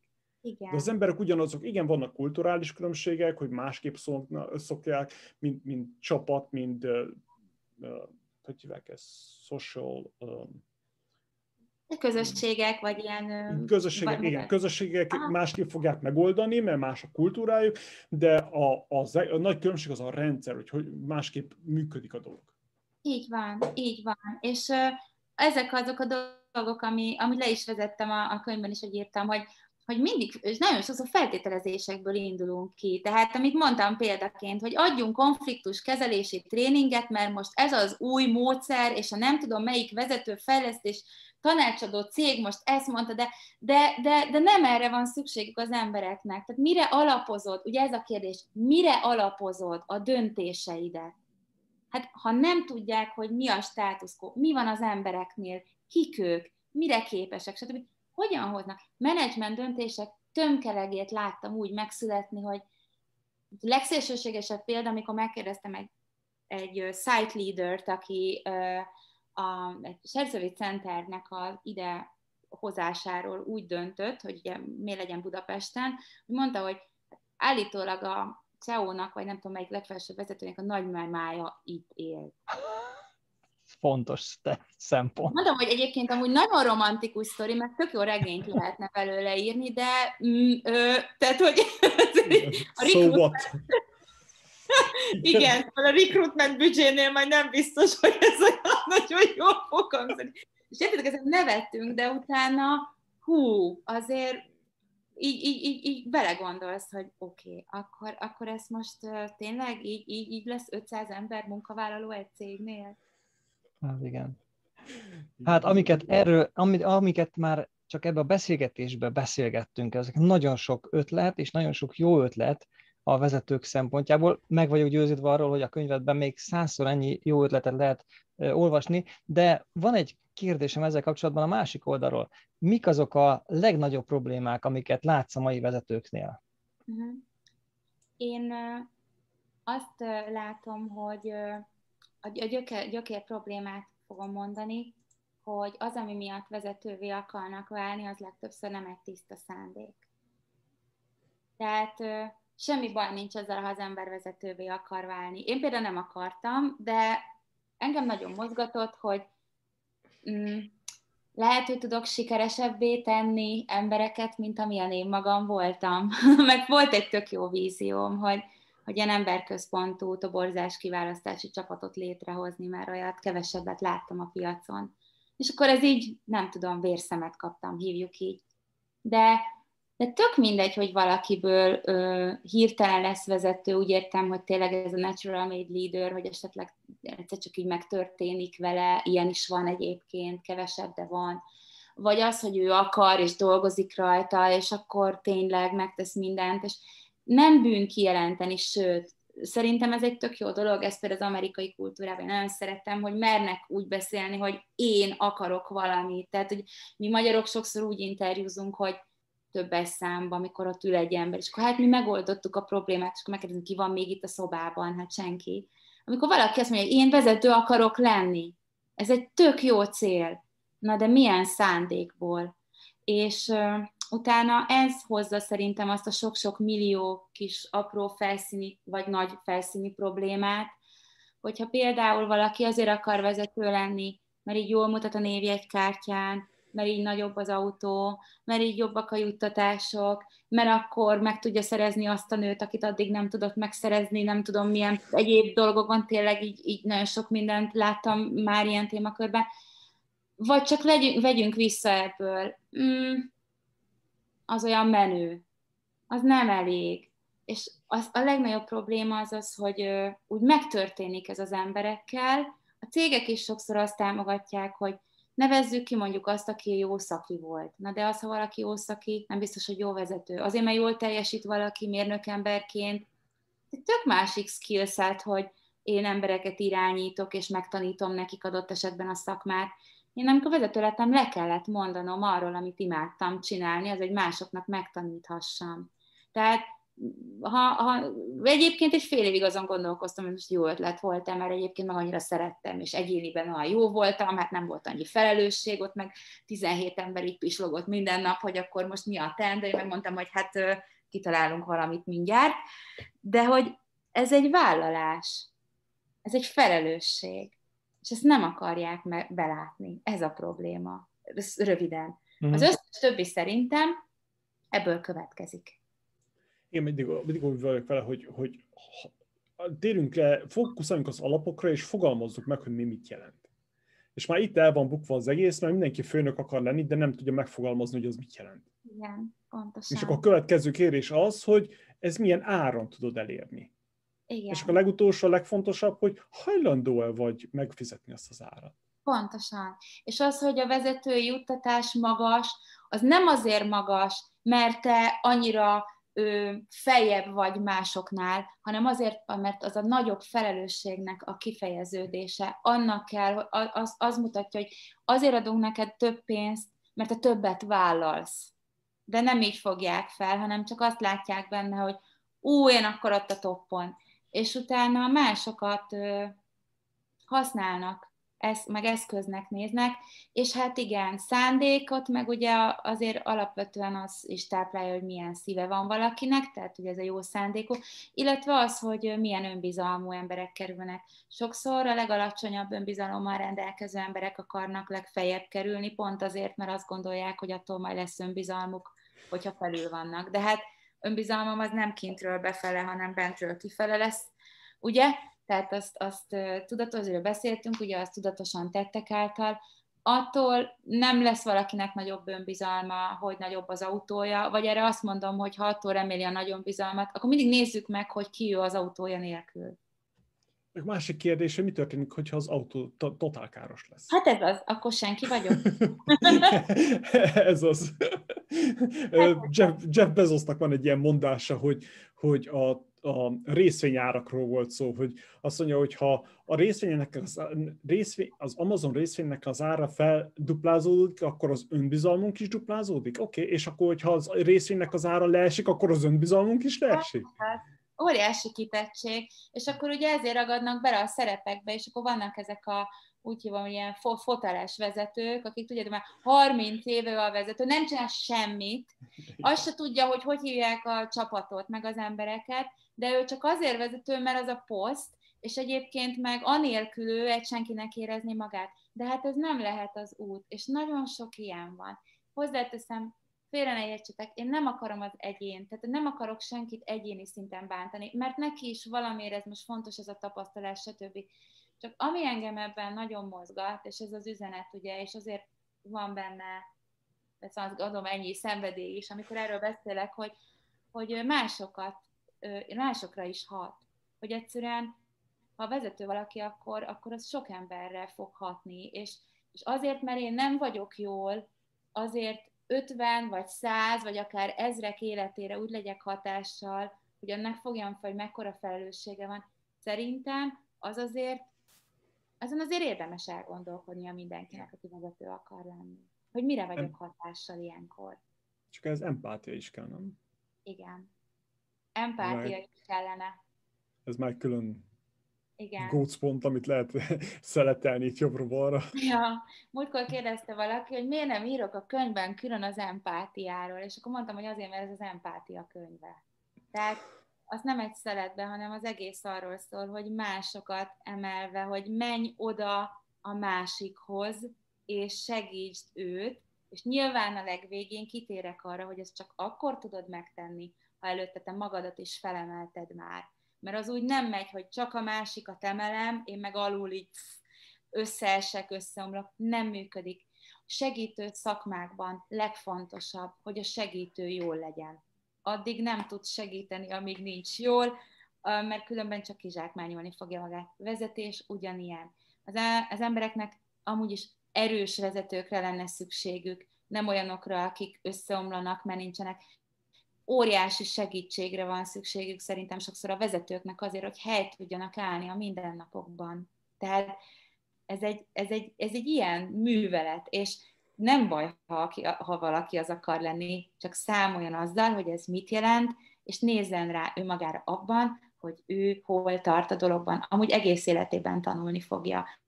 Én Egyébként ilyen szempontból sajnálom, hogy csak, csak öt évig voltam vezető, mert biztos, hogy még nagyon-nagyon-nagyon sok mindent tanultam volna azon a fronton, de nem baj, mert mindenkinek ugye a saját tapasztalása a legfontosabb. Én azt gondolom, ha valaki ennek neki megy, olyan fokú önismeretre tud egyébként szerteni, meg önbizalomra, hogy hú, az, az, az kamatozni fog nála. De hát ez igen, ennek van ezért egy ára, ahogy te is mondod. Annyit beszéltünk itt egy vezetőről, ne, te szavaiddal fogalmazd meg nekünk, hogy mit jelent egy jó vezetőnek lenni. Uh-huh. Én ö, azt gondolom, hogy jó vezetőnek lenni az egyrészt azt jelenti, hogy ö, képes vagyok ö, felismerni, hogy ö, van egy ö, dolgom, amit ugye már említettem, egy ügyem, amit szeretnék a valóságban viszont látni, és ott felismertem, hogy ezt csak másokkal együtt vagyok képes végrehajtani. Jó vezető akkor leszek, ha egyrészt elismerem, hogy azokra a többiek nekem szükségem van, és hogy ők se nem a rabszolgáim, meg se nem az eszközeim, hanem egyszerűen ők is csak emberek. De ezekkel az emberekkel mi tudunk együtt valami olyat alkotni, amit külön-külön nem tudnánk. És az én jó vezetőségem az abban fog megmutatkozni, hogyha ezek az embereknek, ezeknek az embereknek nagyon-nagyon van kedve ezt velem együtt csinálni. Mert azt érzik, hogy nekik jó az, ahogy én azt a dolgot képviselem. Tehát, hogyha van egy vízióm, ahhoz tudnak kapcsolódni. Jó vezető ismérve például az is, hogy ugye, ez nagyon sokszor mondjuk követik az emberek. De szerintem nem csak arról van szó, hogy követik el, hanem hogy milyen hatást vált ki a vezető belőlük. Szerintem a jó vezető az, aki képes olyan tettekre ösztönözni az embereket, hangsúlyozom tettekre, cselekvésre, aminek hatására ők utána el akarják majd érni a célokat, és el is fogják. Ez a jó vezető, akinél a csapat önszántából tetteket fog végrehajtani, méghozzá abban, annak a víziónak az irányába, amit a vezető kijelölt. Tehát ez akkor, maga. Akkor nagyon röviden team leader. Ö, hát a, lefordítva angolul, igen. Hát, vagy hát mit értesz a team leader alatt? Hát igen. Hát, hogy, hogy egy csapat, nem tudom, a lídert, hogy mondod ezt magyarul? Hogy, hogy... Vezető, a leader. Vezető? Oké. Okay. Szóval egy csapat vezető kell legyen. Ö, abszolút, mert nem tudja, tehát a, a, tehát a vezetés, szerintem ez az, ami amúgy érdekes módon, nagyon sokáig nem tudtam, hogy mi nem megy át. Az nem ment át, hogy, hogy a vezetés az emberekről szól. Mert ugye megy ez a, vannak a számok, és akkor mindenki elemzi, tudjátok, számokat. Tipikus, biztos voltak management meeting. Mennek, ott megy az agyvihar, brainstorming, meg a forecast, meg a nem tudom, és akkor megy ott mindenféle, ugye, a profit, meg hogy mi volt, tehát, és akkor gyerekek, oké, okay, szuper, a számokat, az kinek köszönhetitek? Mondjatok egy olyan műveletet egy cégben, amihez nem kell ember. Mert mondják, gyártás, mondták nekem, de az itt nálunk automatizált a rendszer, és mondom, ki nyomja be azt a gombot reggelente, hogy nálatok, vagy ki jön karbantartani. Tehát abszolút automatizáció nincsen. Ahhoz is kell valaki. Jó, lehet, hogy akkor az két ember, de akkor az két ember. És akkor az a kettő. Mm, én egyébként úgy fogalmaztam meg magát a vezetést, hogy ez az emberekkel való bánásmódnak a művészete, hogy ez több, mint tudomány. Azt akartam ezzel kifejezni, hogy művészet. Azért tartom annak, mert hogy nincs két egyforma ember, és akkor tudod, ez a rendszerben kitalálod, hogy ez jó lesz mindenkinek. Hoztam a döntést, reggel megyek be, izét, elmondom 30 embernek, fétek, ezt döntöttem ketten jelentkeznek, ők ezzel nem értenek egyet, és akkor így ülsz, hogy mert már megint, mert meg, és ez azért van, mert ez ilyen, ez a sajátossága. De az lesz benne a művészet, hogy te mégis az hogyan éred el, jó, értem, nem értesz egyet, stb. De meg fogja mégis csinálni. És nem lenyomod a torkán, meg nem azért csinálja meg, mert fél, meg, meg mert itt, itt jó a fizetés, hát azért csak nem hagyom itt, hanem meg akarja csinálni. Na ez a vezetés, hogy eléred nála, hogy meg akarja csinálni. És ezt jó eszközökkel éred el, nem így agyon csapod őt meg, megfélemlíted, meg azt mondod neki, hogy ha ezt most nem csinálod meg, akkor elveszem a bónuszodat. Igen, de azért, azért valljuk be őszintén, hogy ezt is lehet rendszerezni hogy ne. Hát, szóval ez a szépség a dolognak, hogy nem az, hogy minden, minden a, a, a, tényleg a KPI-okról szóljon, vagy a profitról, vagy a, akármiről, Igen. hanem ezeket az emberi dolgokat is lehet rendszerezni, hogy le lehet ezeket is tenni egy checkboxra, egy checklistára, hogy, hogy hé, mi lenne, ha leülnél, hát mit tudom én, három havonta egyszer azzal a beosztottal, és elvinnéd egy kávéra, és megkérdeznéd tőle, hogy mi a fene van minden rendben van. Igen, Igen minden oké, okay. jól érzed magad? Igen. Szóval ez, ez annyira kevés, annyira Igen. kevés hiány kell hozzá, hogy világ vége. Én is azt gondolom, hogy nagyon kevés kell hozzá, és olyan, olyan kevesen csinálják meg ezt a keveset. Igen.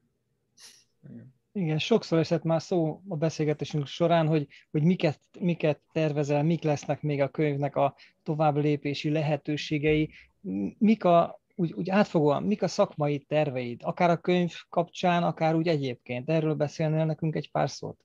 Igen, abszolút azt érzem, hogy, hogy, hogy a tanítás, tehát hogyha egy szót kell mondanom, akkor az, hogy, hogy taníthassam mindazt, amiről beszélgetünk. Mondjuk úgy, hogy taníthassam azt, ahol én tartok, mert nagyon szívesen átadnám azoknak, ahol még nem, nem, nem ott tartanak, annak érdekében, hogy ők is tudjanak valami olyan sok jót megtapasztalni, amit én eddig megtapasztaltam. Nyilván nem leszek mindenkinek az embere, de nem is kell, hogy mindenkinek az, én, az embere legyek. De annak, aki hozzám fordul, azt tudom mondani, hogy egy olyan aspektusban fogja látni a vezetést meg önmagát, hogy sokkal könnyedebben és sokkal eredményesebben fog tudni a kérdéshez hozzáállni, és olyan dolgokkal, amik, ahogy Attila mondja, egyszerűek, tehát én nem fogom azt mondani senkinek, hogy, hogy ha még ezt megveszed, meg ezt a túlt kipróbálod, meg ha még erre befizetsz, akkor nem. Olyan dolgokat fogok mondani, holnaptól elkezdi használni, működni fog. Olyan dolgokat fogok neki mondani önmagáról, meg a csapatáról, amit azonnal be tud úgy vetni, hogy érezni fogja, hogy történik általa valami a szervezetben. És én ezért mondom, hogy tanításnak hívom, de nyilván mentori minőségben nagyon sokszor arra is megtanítom az embereket, hogy maguktól tudjanak kérdezni. Mert egy vezető akkor fogja megkérdezni hitelesen, őszinte érdeklődéssel azt, hogy három havonta beosztottját, hogy hogy vagy, magától is meg tudja kérdezni.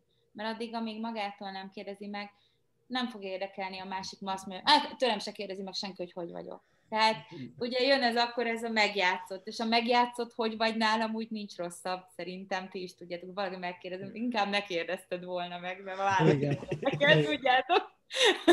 van ez a, van ez a, ez a pont.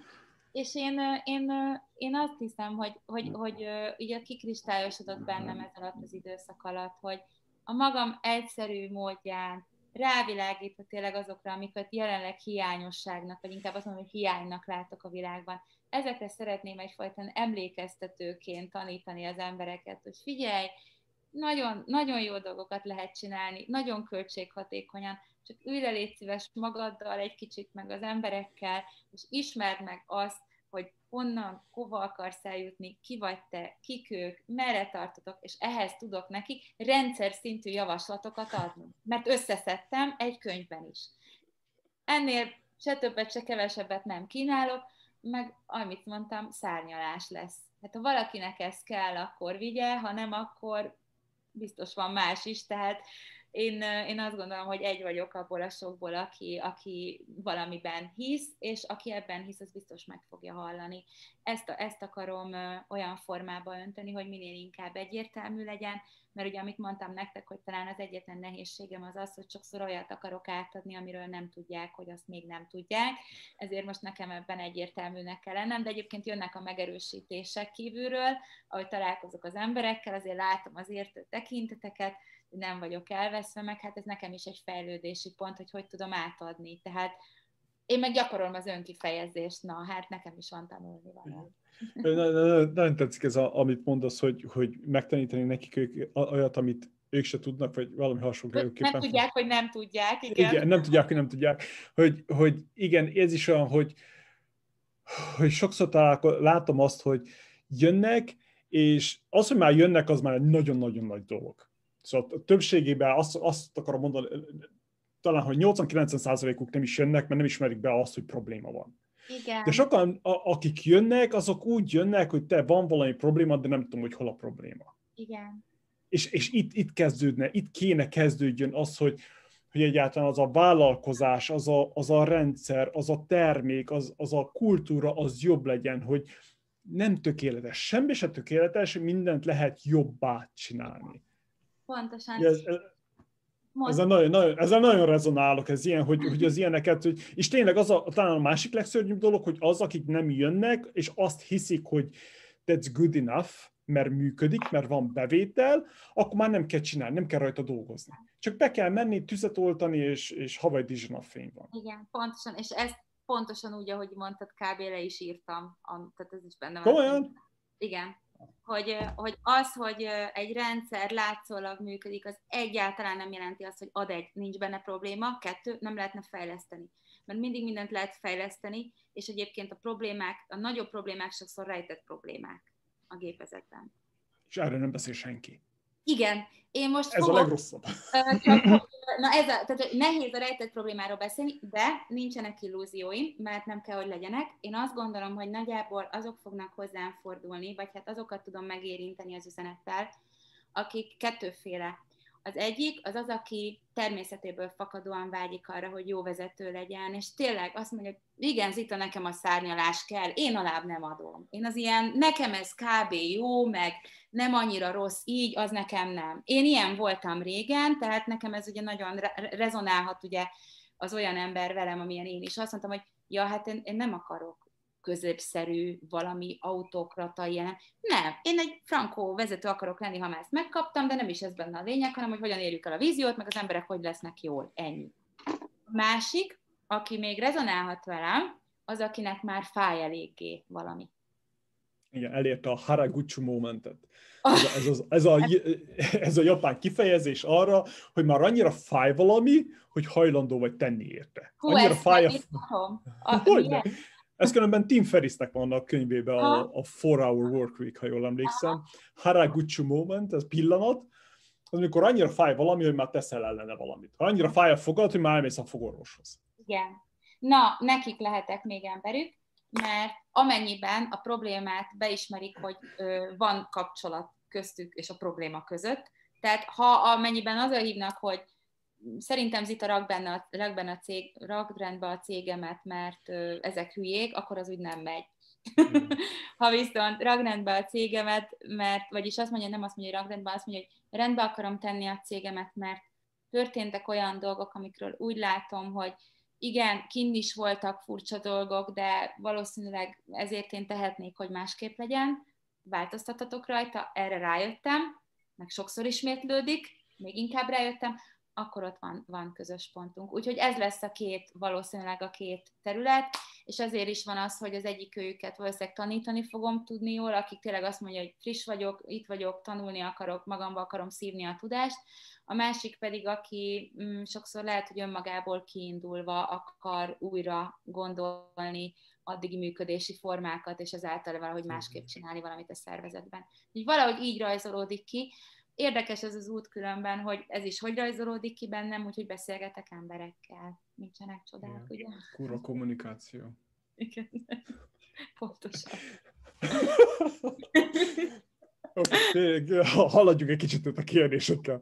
Milyen tanácsot adnál egy kezdő vállalkozónak? Mire figyeljen oda, hol kezdje el, hogy minél jobb esélye legyen arra, hogy ő tényleg jó vállalkozó legyen, és ezzel jó vezető is? Legyen tiszta a víziója, legyen leírva egy mondat. Tehát ott ne izél, egy mondat. Amit nem tud egy mondatba elmondani, az még nem vízió. Tudja, hogy hova akar eljutni, konkrétumok mentén, tehát akár azt is megmondhatja, hogy most mi lesz a következő egy évben neki a kitűzött cél, mert ugye a vízió meg a közelebbi cél az nem feltétlenül ugyanaz. Tudja, hova akar eljutni. Lássa reálisan, és legyen tisztában azzal, hogy milyen van a jelenben. Nála és erőforrásban is. És utána mérje fel, hogy mit hajlandó ezért megtenni, és jól mérje fel. Mert ha ez neki tényleg fontos, akkor fog érte tenni. De ha csak úgy beleszáll a dologba, akkor nem fog menni a vállalkozás. Kezdővállalkozásoknál, amit problémát szoktam látni, hogy ú, van egy tök jó ötletünk, oké, okay, miért akarod megcsinálni? Nem tudom, ez mostan sok lóvét hozna, gondold még tovább. Tehát annyira nehéz vállalkozni olyan úgy, hogyha az embernek ezek nem tiszták, hogy állandóan csak akadályokat fog látni. Amúgy is, mert ott vannak nyilván a törvényi, meg az adó, meg a nem tudom mi, stb. stb. Csak az az ember lesz sikeres vállalkozó, aki, aki akarja azt, amit, amit csinál. Erre egyébként Benedek Tibinek van, ez, őt mindig megemlítem, ő nekem egy hatalmas, ha már inspiráció Benedek Tibi.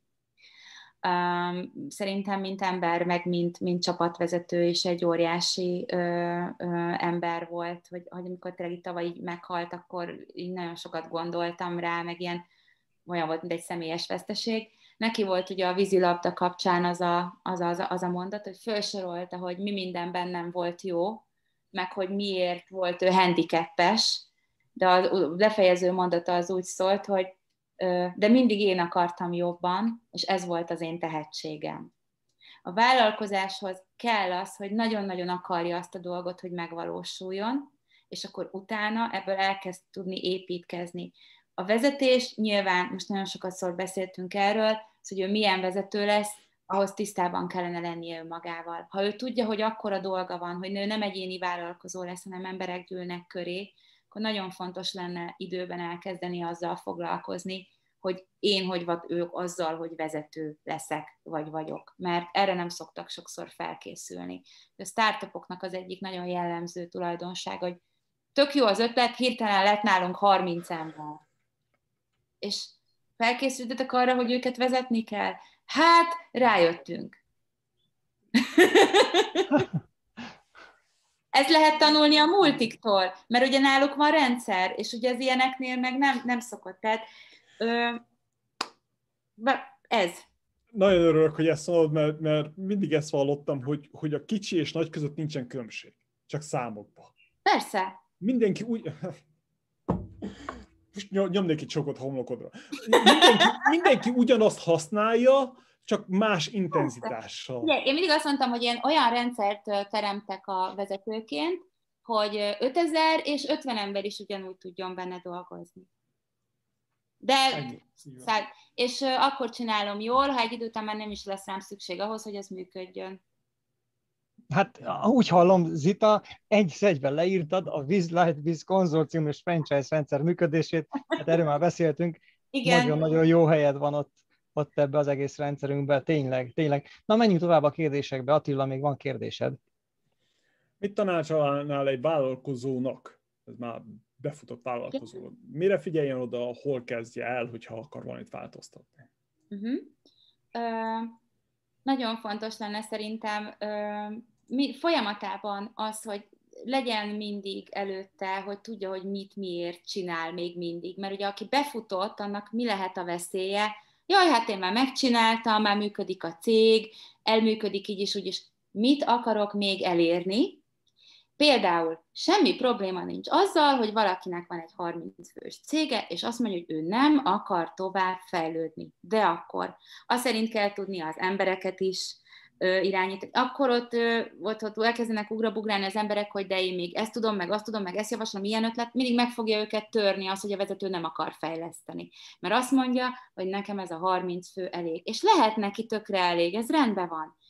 De mindig újra kell gondolni azt, hogy hol tartunk, és hogy hova akarunk ugye eljutni. Tehát valakinek elég a, mit tudom én, hány milliós árbevétel, vagy éves profit, akkor jelentse ki, hogy az elég, és tudja, és ez szerint szervezze a céget is, meg az embereket ennek az irányába. Ha nem, akkor meg ugye a kérdésed, hogy mind kell változtatni, a mind kell változtatni, hogy azt elérjük, amiben még tartani akarunk. Tehát ez egy egyébként egy folyamatos ilyen önreflexiót is kíván, most azon, hogy napi szintűt, de nagyon sokszor azt látom, hogy cégek úgy létrejönnek, aztán úgy tartanak valahova, aztán lesz velük valami.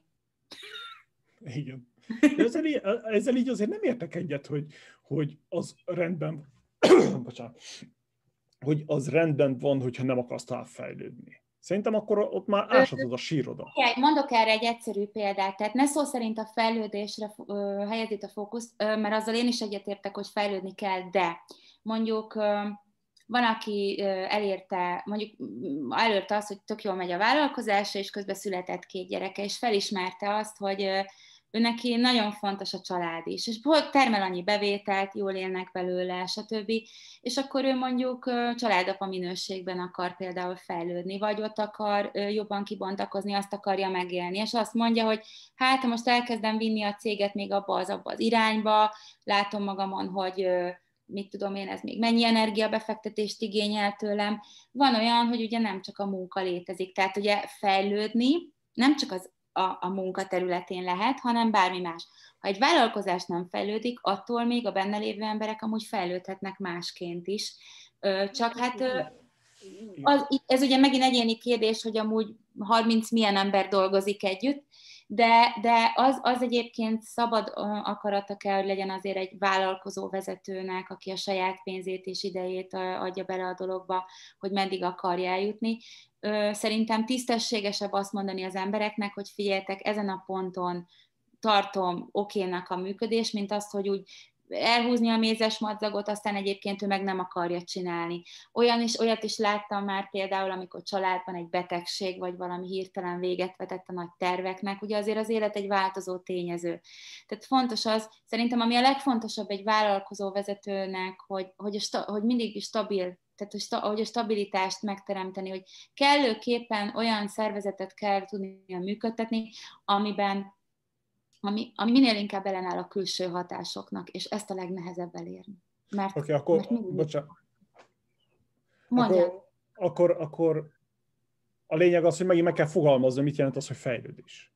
Pontosan. Mert az, hogy te személyesen nem akarsz fejlesz, fejlődni, mert azt mondod, hogy oké, okay, nekem elég volt, tényleg apa szerepet akarok le, játszani, vagy nagyapa szeretnék lenni, vagy akármi világcsavargó, attól függetlenül kell hagyni, hogy az a cég az fejlődjön, akkor egy olyan új vezetőt kell találni a helyére, amelyik a céget az irányítja, átveszi az én helyemet, hát vagy nézd. megosszuk azt a pozíciót. Ha ő a tulaj, ugye ez egy jó kérdés, ez, ez ugye elméleti sík, amiről most beszélünk, hogy ő a tulaj, hát hogy mit akar, lehet nem akar elengedni, és mit tudom én, ő attól még a cégvezető akar maradni. Nagyon-nagyon sokféle példa van. Ugye ha abból indulunk ki, ami a te állításod, hogy a cégnek fejlődnie kell, Hát igen, ahhoz, hogy fennmaradjon, meg ahhoz, hogy stabil maradjon, fejlődnie kellene. Mert, mert ha más nem ráveszi őt a külvilág. Tehát pont múltkor néztem valami kis pékségnek a videóját, hogy 30 éve egyébként ugyanazzal a technológiával, meg izével dolgoznak, ami egyfelől bevált, viszont olyan szinten változott az alapanyag, meg minden, hogy rávette őket a környezet a fejlődésre.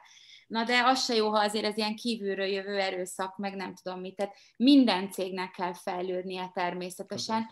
Attól még, szerintem a kettő működhet egyszerre is, hogy azt mondja, hogy árbevételben amúgy nem akarok fejlődni, de a minőségi szolgáltatást meg akarom tartani, akkor abban fogok fejlődni. Ez, Tehát, az, ez, az, ez az. Hogy nem akar növekedni, mert ugye ami, amit mondtam, lehet akkor én mondtam meg rosszul, mert nem emlékszem, hogy növekedni mondjuk nem akar, de fejlődni igen. Ez az, ez az, hogy ez a fejlődés, ezt meg kell határozni, hogy most nem akar, ez olyan, mint a fiam is jár az iskolába, és az igazgatónő, bárhogy próbálom rátukmálni, hogy, hogy csináljon már valami más. Úgy kell elképzelni, hogy ez az igazgatónő borzasztóan jó szakember, és nagyon rossz bizniszember.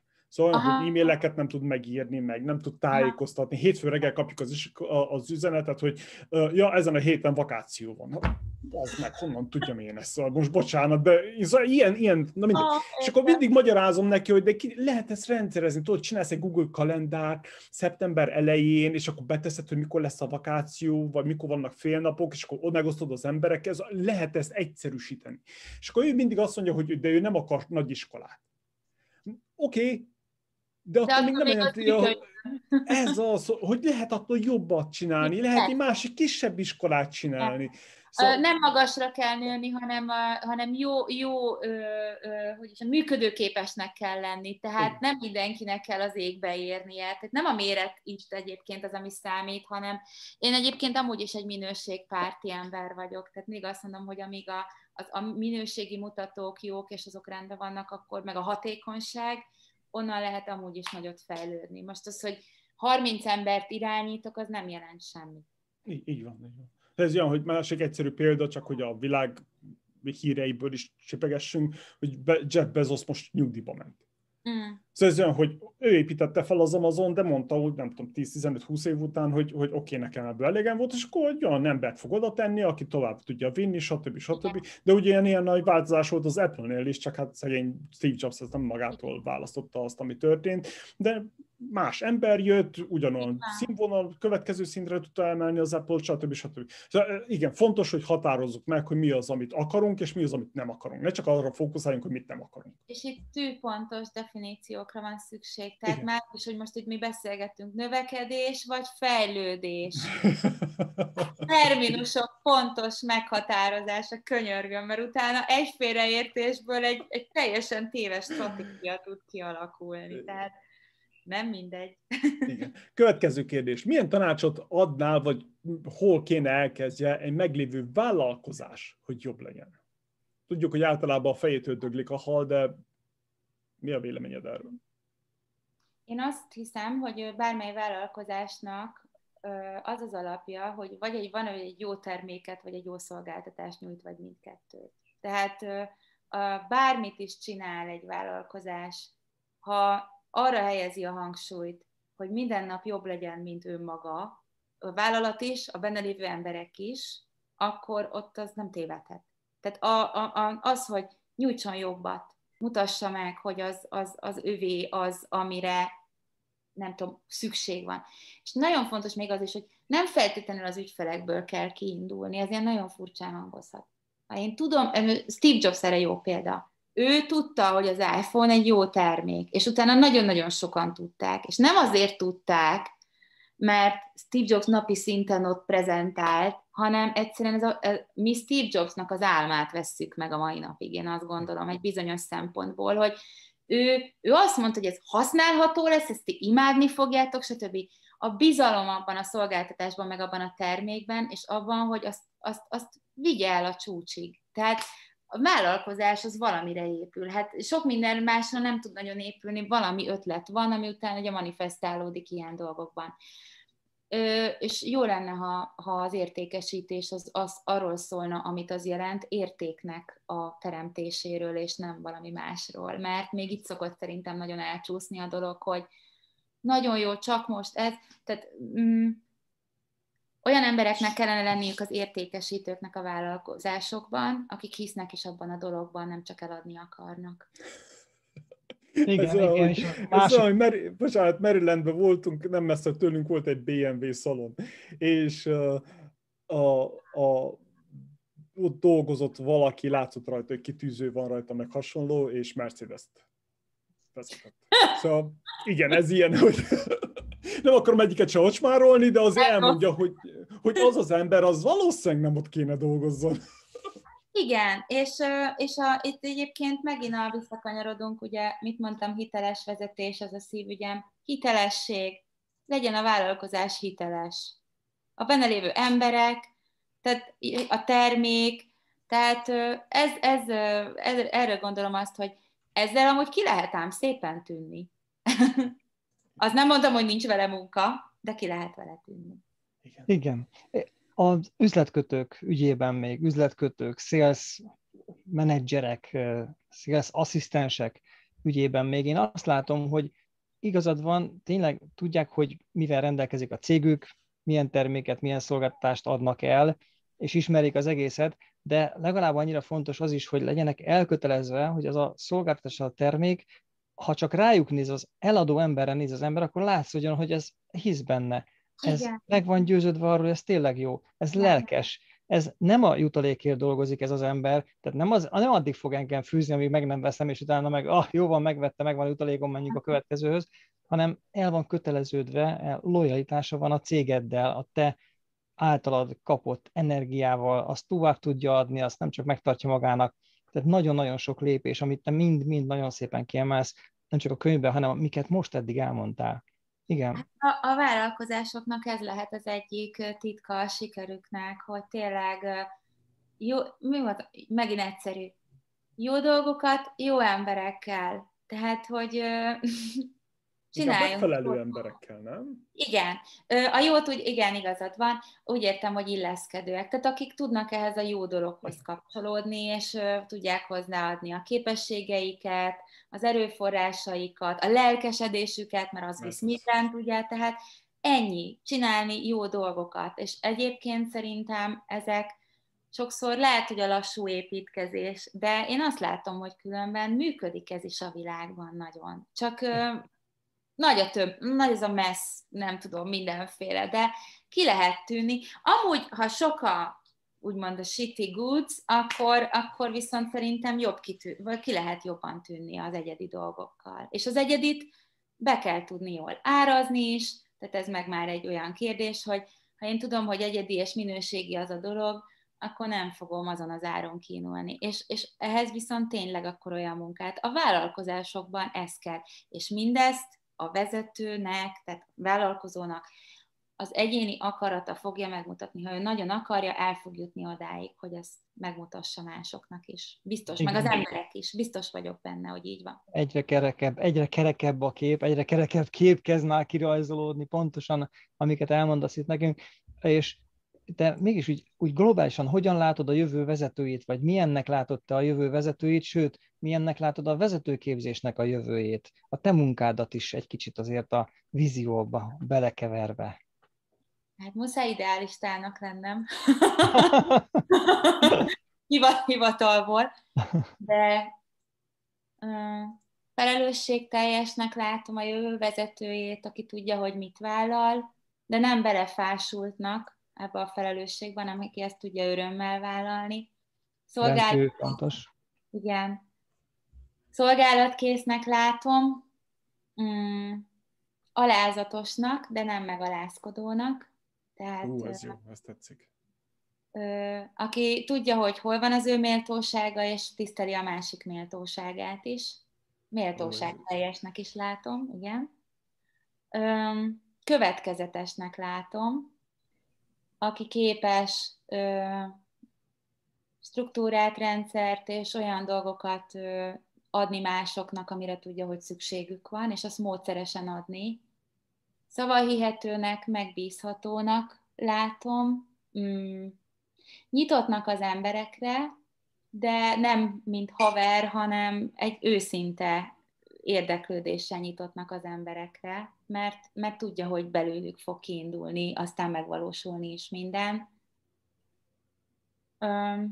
Belül stabilnak, és kívül olyannak, aki, akine, akit az ember, akire az emberek úgy fognak tekinteni, hogy szívesen dolgoznak vele, és nem feltétlenül tudják még azt sem megmondani, hogy miért, hanem mert olyan személyiség, akivel jó együtt dolgozni, aki tudja, hogy vezető, de ezt nem hangoztatja.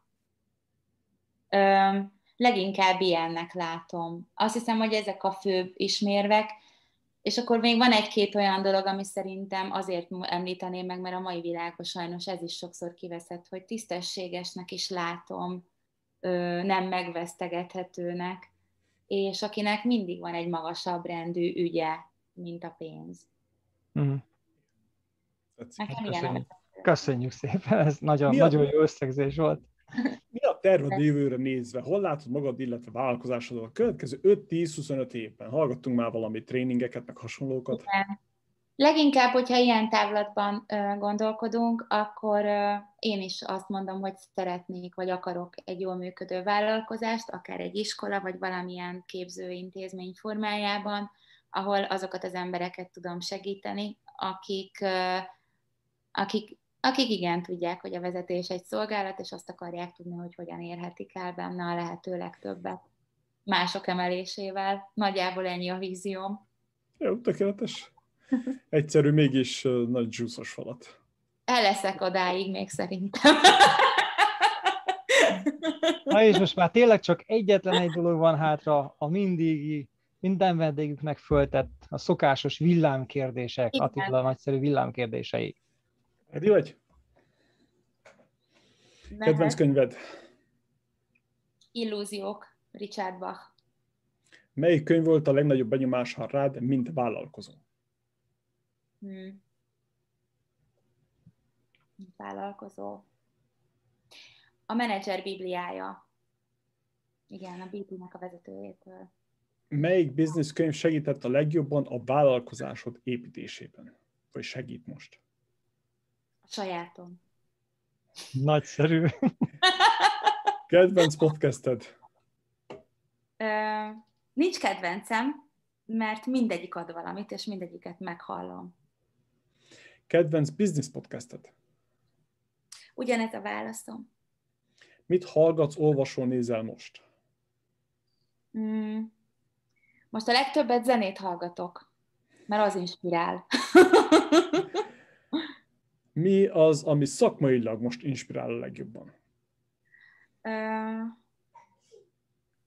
Az, hogy hogyan tudom a- az, az általam említett víziót elérni. Hogyan menedzseled a feszültséget? Mm, Jogával. Mi van a zsebedben? Nincs zsebem. Táskádban. Na jó. Mi van a női táskádban? Mi van a női táskában? Mindig van nálam egy toll, egy zsebkendő, telefon, töltő, mert gyorsan merül a telefonom, és egy rúzs. Ki kell cseréljük, hogy mit hordasz magadnál inkább. Mindegy. Rendezett vagy rendetlen iroda? Helyzetfüggő. Hoppá. Mit jelent számodra a pénz? Szabadságot. Mit jelent számodra a siker? Mm, Az öröm egyik megnyilvánulási formája. Mondjál nekünk valamit, ami még senki nem, vagy kevesen tudnak rólad. Napközis tanár voltam 18 éves koromban. Szerinted mennyire fontos a szerencse az üzleti életben? Tudsz mondani egy százalékot? Az a helyzet, hogy nem hiszek a szerencsében. Hát-. Viszont, viszont, várjatok, van rá egy népszerű válaszom. Szerintem a következetes motivált, tehát a motivált a, tettek és a jó szerencse találkozik. Tehát mindig. Tettek is. Hogyan? a következetes, teszek valamiért, mert ezt el akarom érni, és Mhm. ezt teszek minden nap, akkor találkozni fogok a szerencsével is. Így képzelem el a szerencsét. Hát de hogy találkozol a szerencsével, hogyha nem hiszel a szerencsébe? Ö, mondom, az a népszerű válaszom. Én magam nem hiszek benne, szerintem a szerencsénket mi Oké. csináljuk meg. Tehát, Oké. hogy azt mondom, hogy az, ilyen, az olyan, amit itt tettek fel így. Meg ki- kitaposom magamnak azt a szerencsét. Ó, ez jó, ez tetszik, ez tetszik. Nagyon jó. Nagyon jó, ez így kerek. Hát Zita, nagyon köszönjük ezt a mélyreható, nagyon sokrétű beszélgetést, amit folytathattunk veled. Többiek nevében is mondhatom, akik más munkak elfogadásság miatt nem voltak velünk jelen, de nagyon-nagyon sokat tanultunk, szerintem egymástól is, meg mi is tőled, és Igen. és nagyon sok szerencsét kívánunk, amiben nem hiszel a továbbiakban, és nagyon sok felkészültséget, hiszen a felkészültség és a körülmények találkozása az maga a szerencse, szokták mondani, Na, de jó. és Igen. nagyon sok sikert kívánunk neked az életbe, köszönjük szépen. Nagy kalappal, köszönjük. Nagyon-nagyon köszönöm, jól éreztem magam veletek, és hála. Sziasztok! Örülünk, Szia. és szia, szia.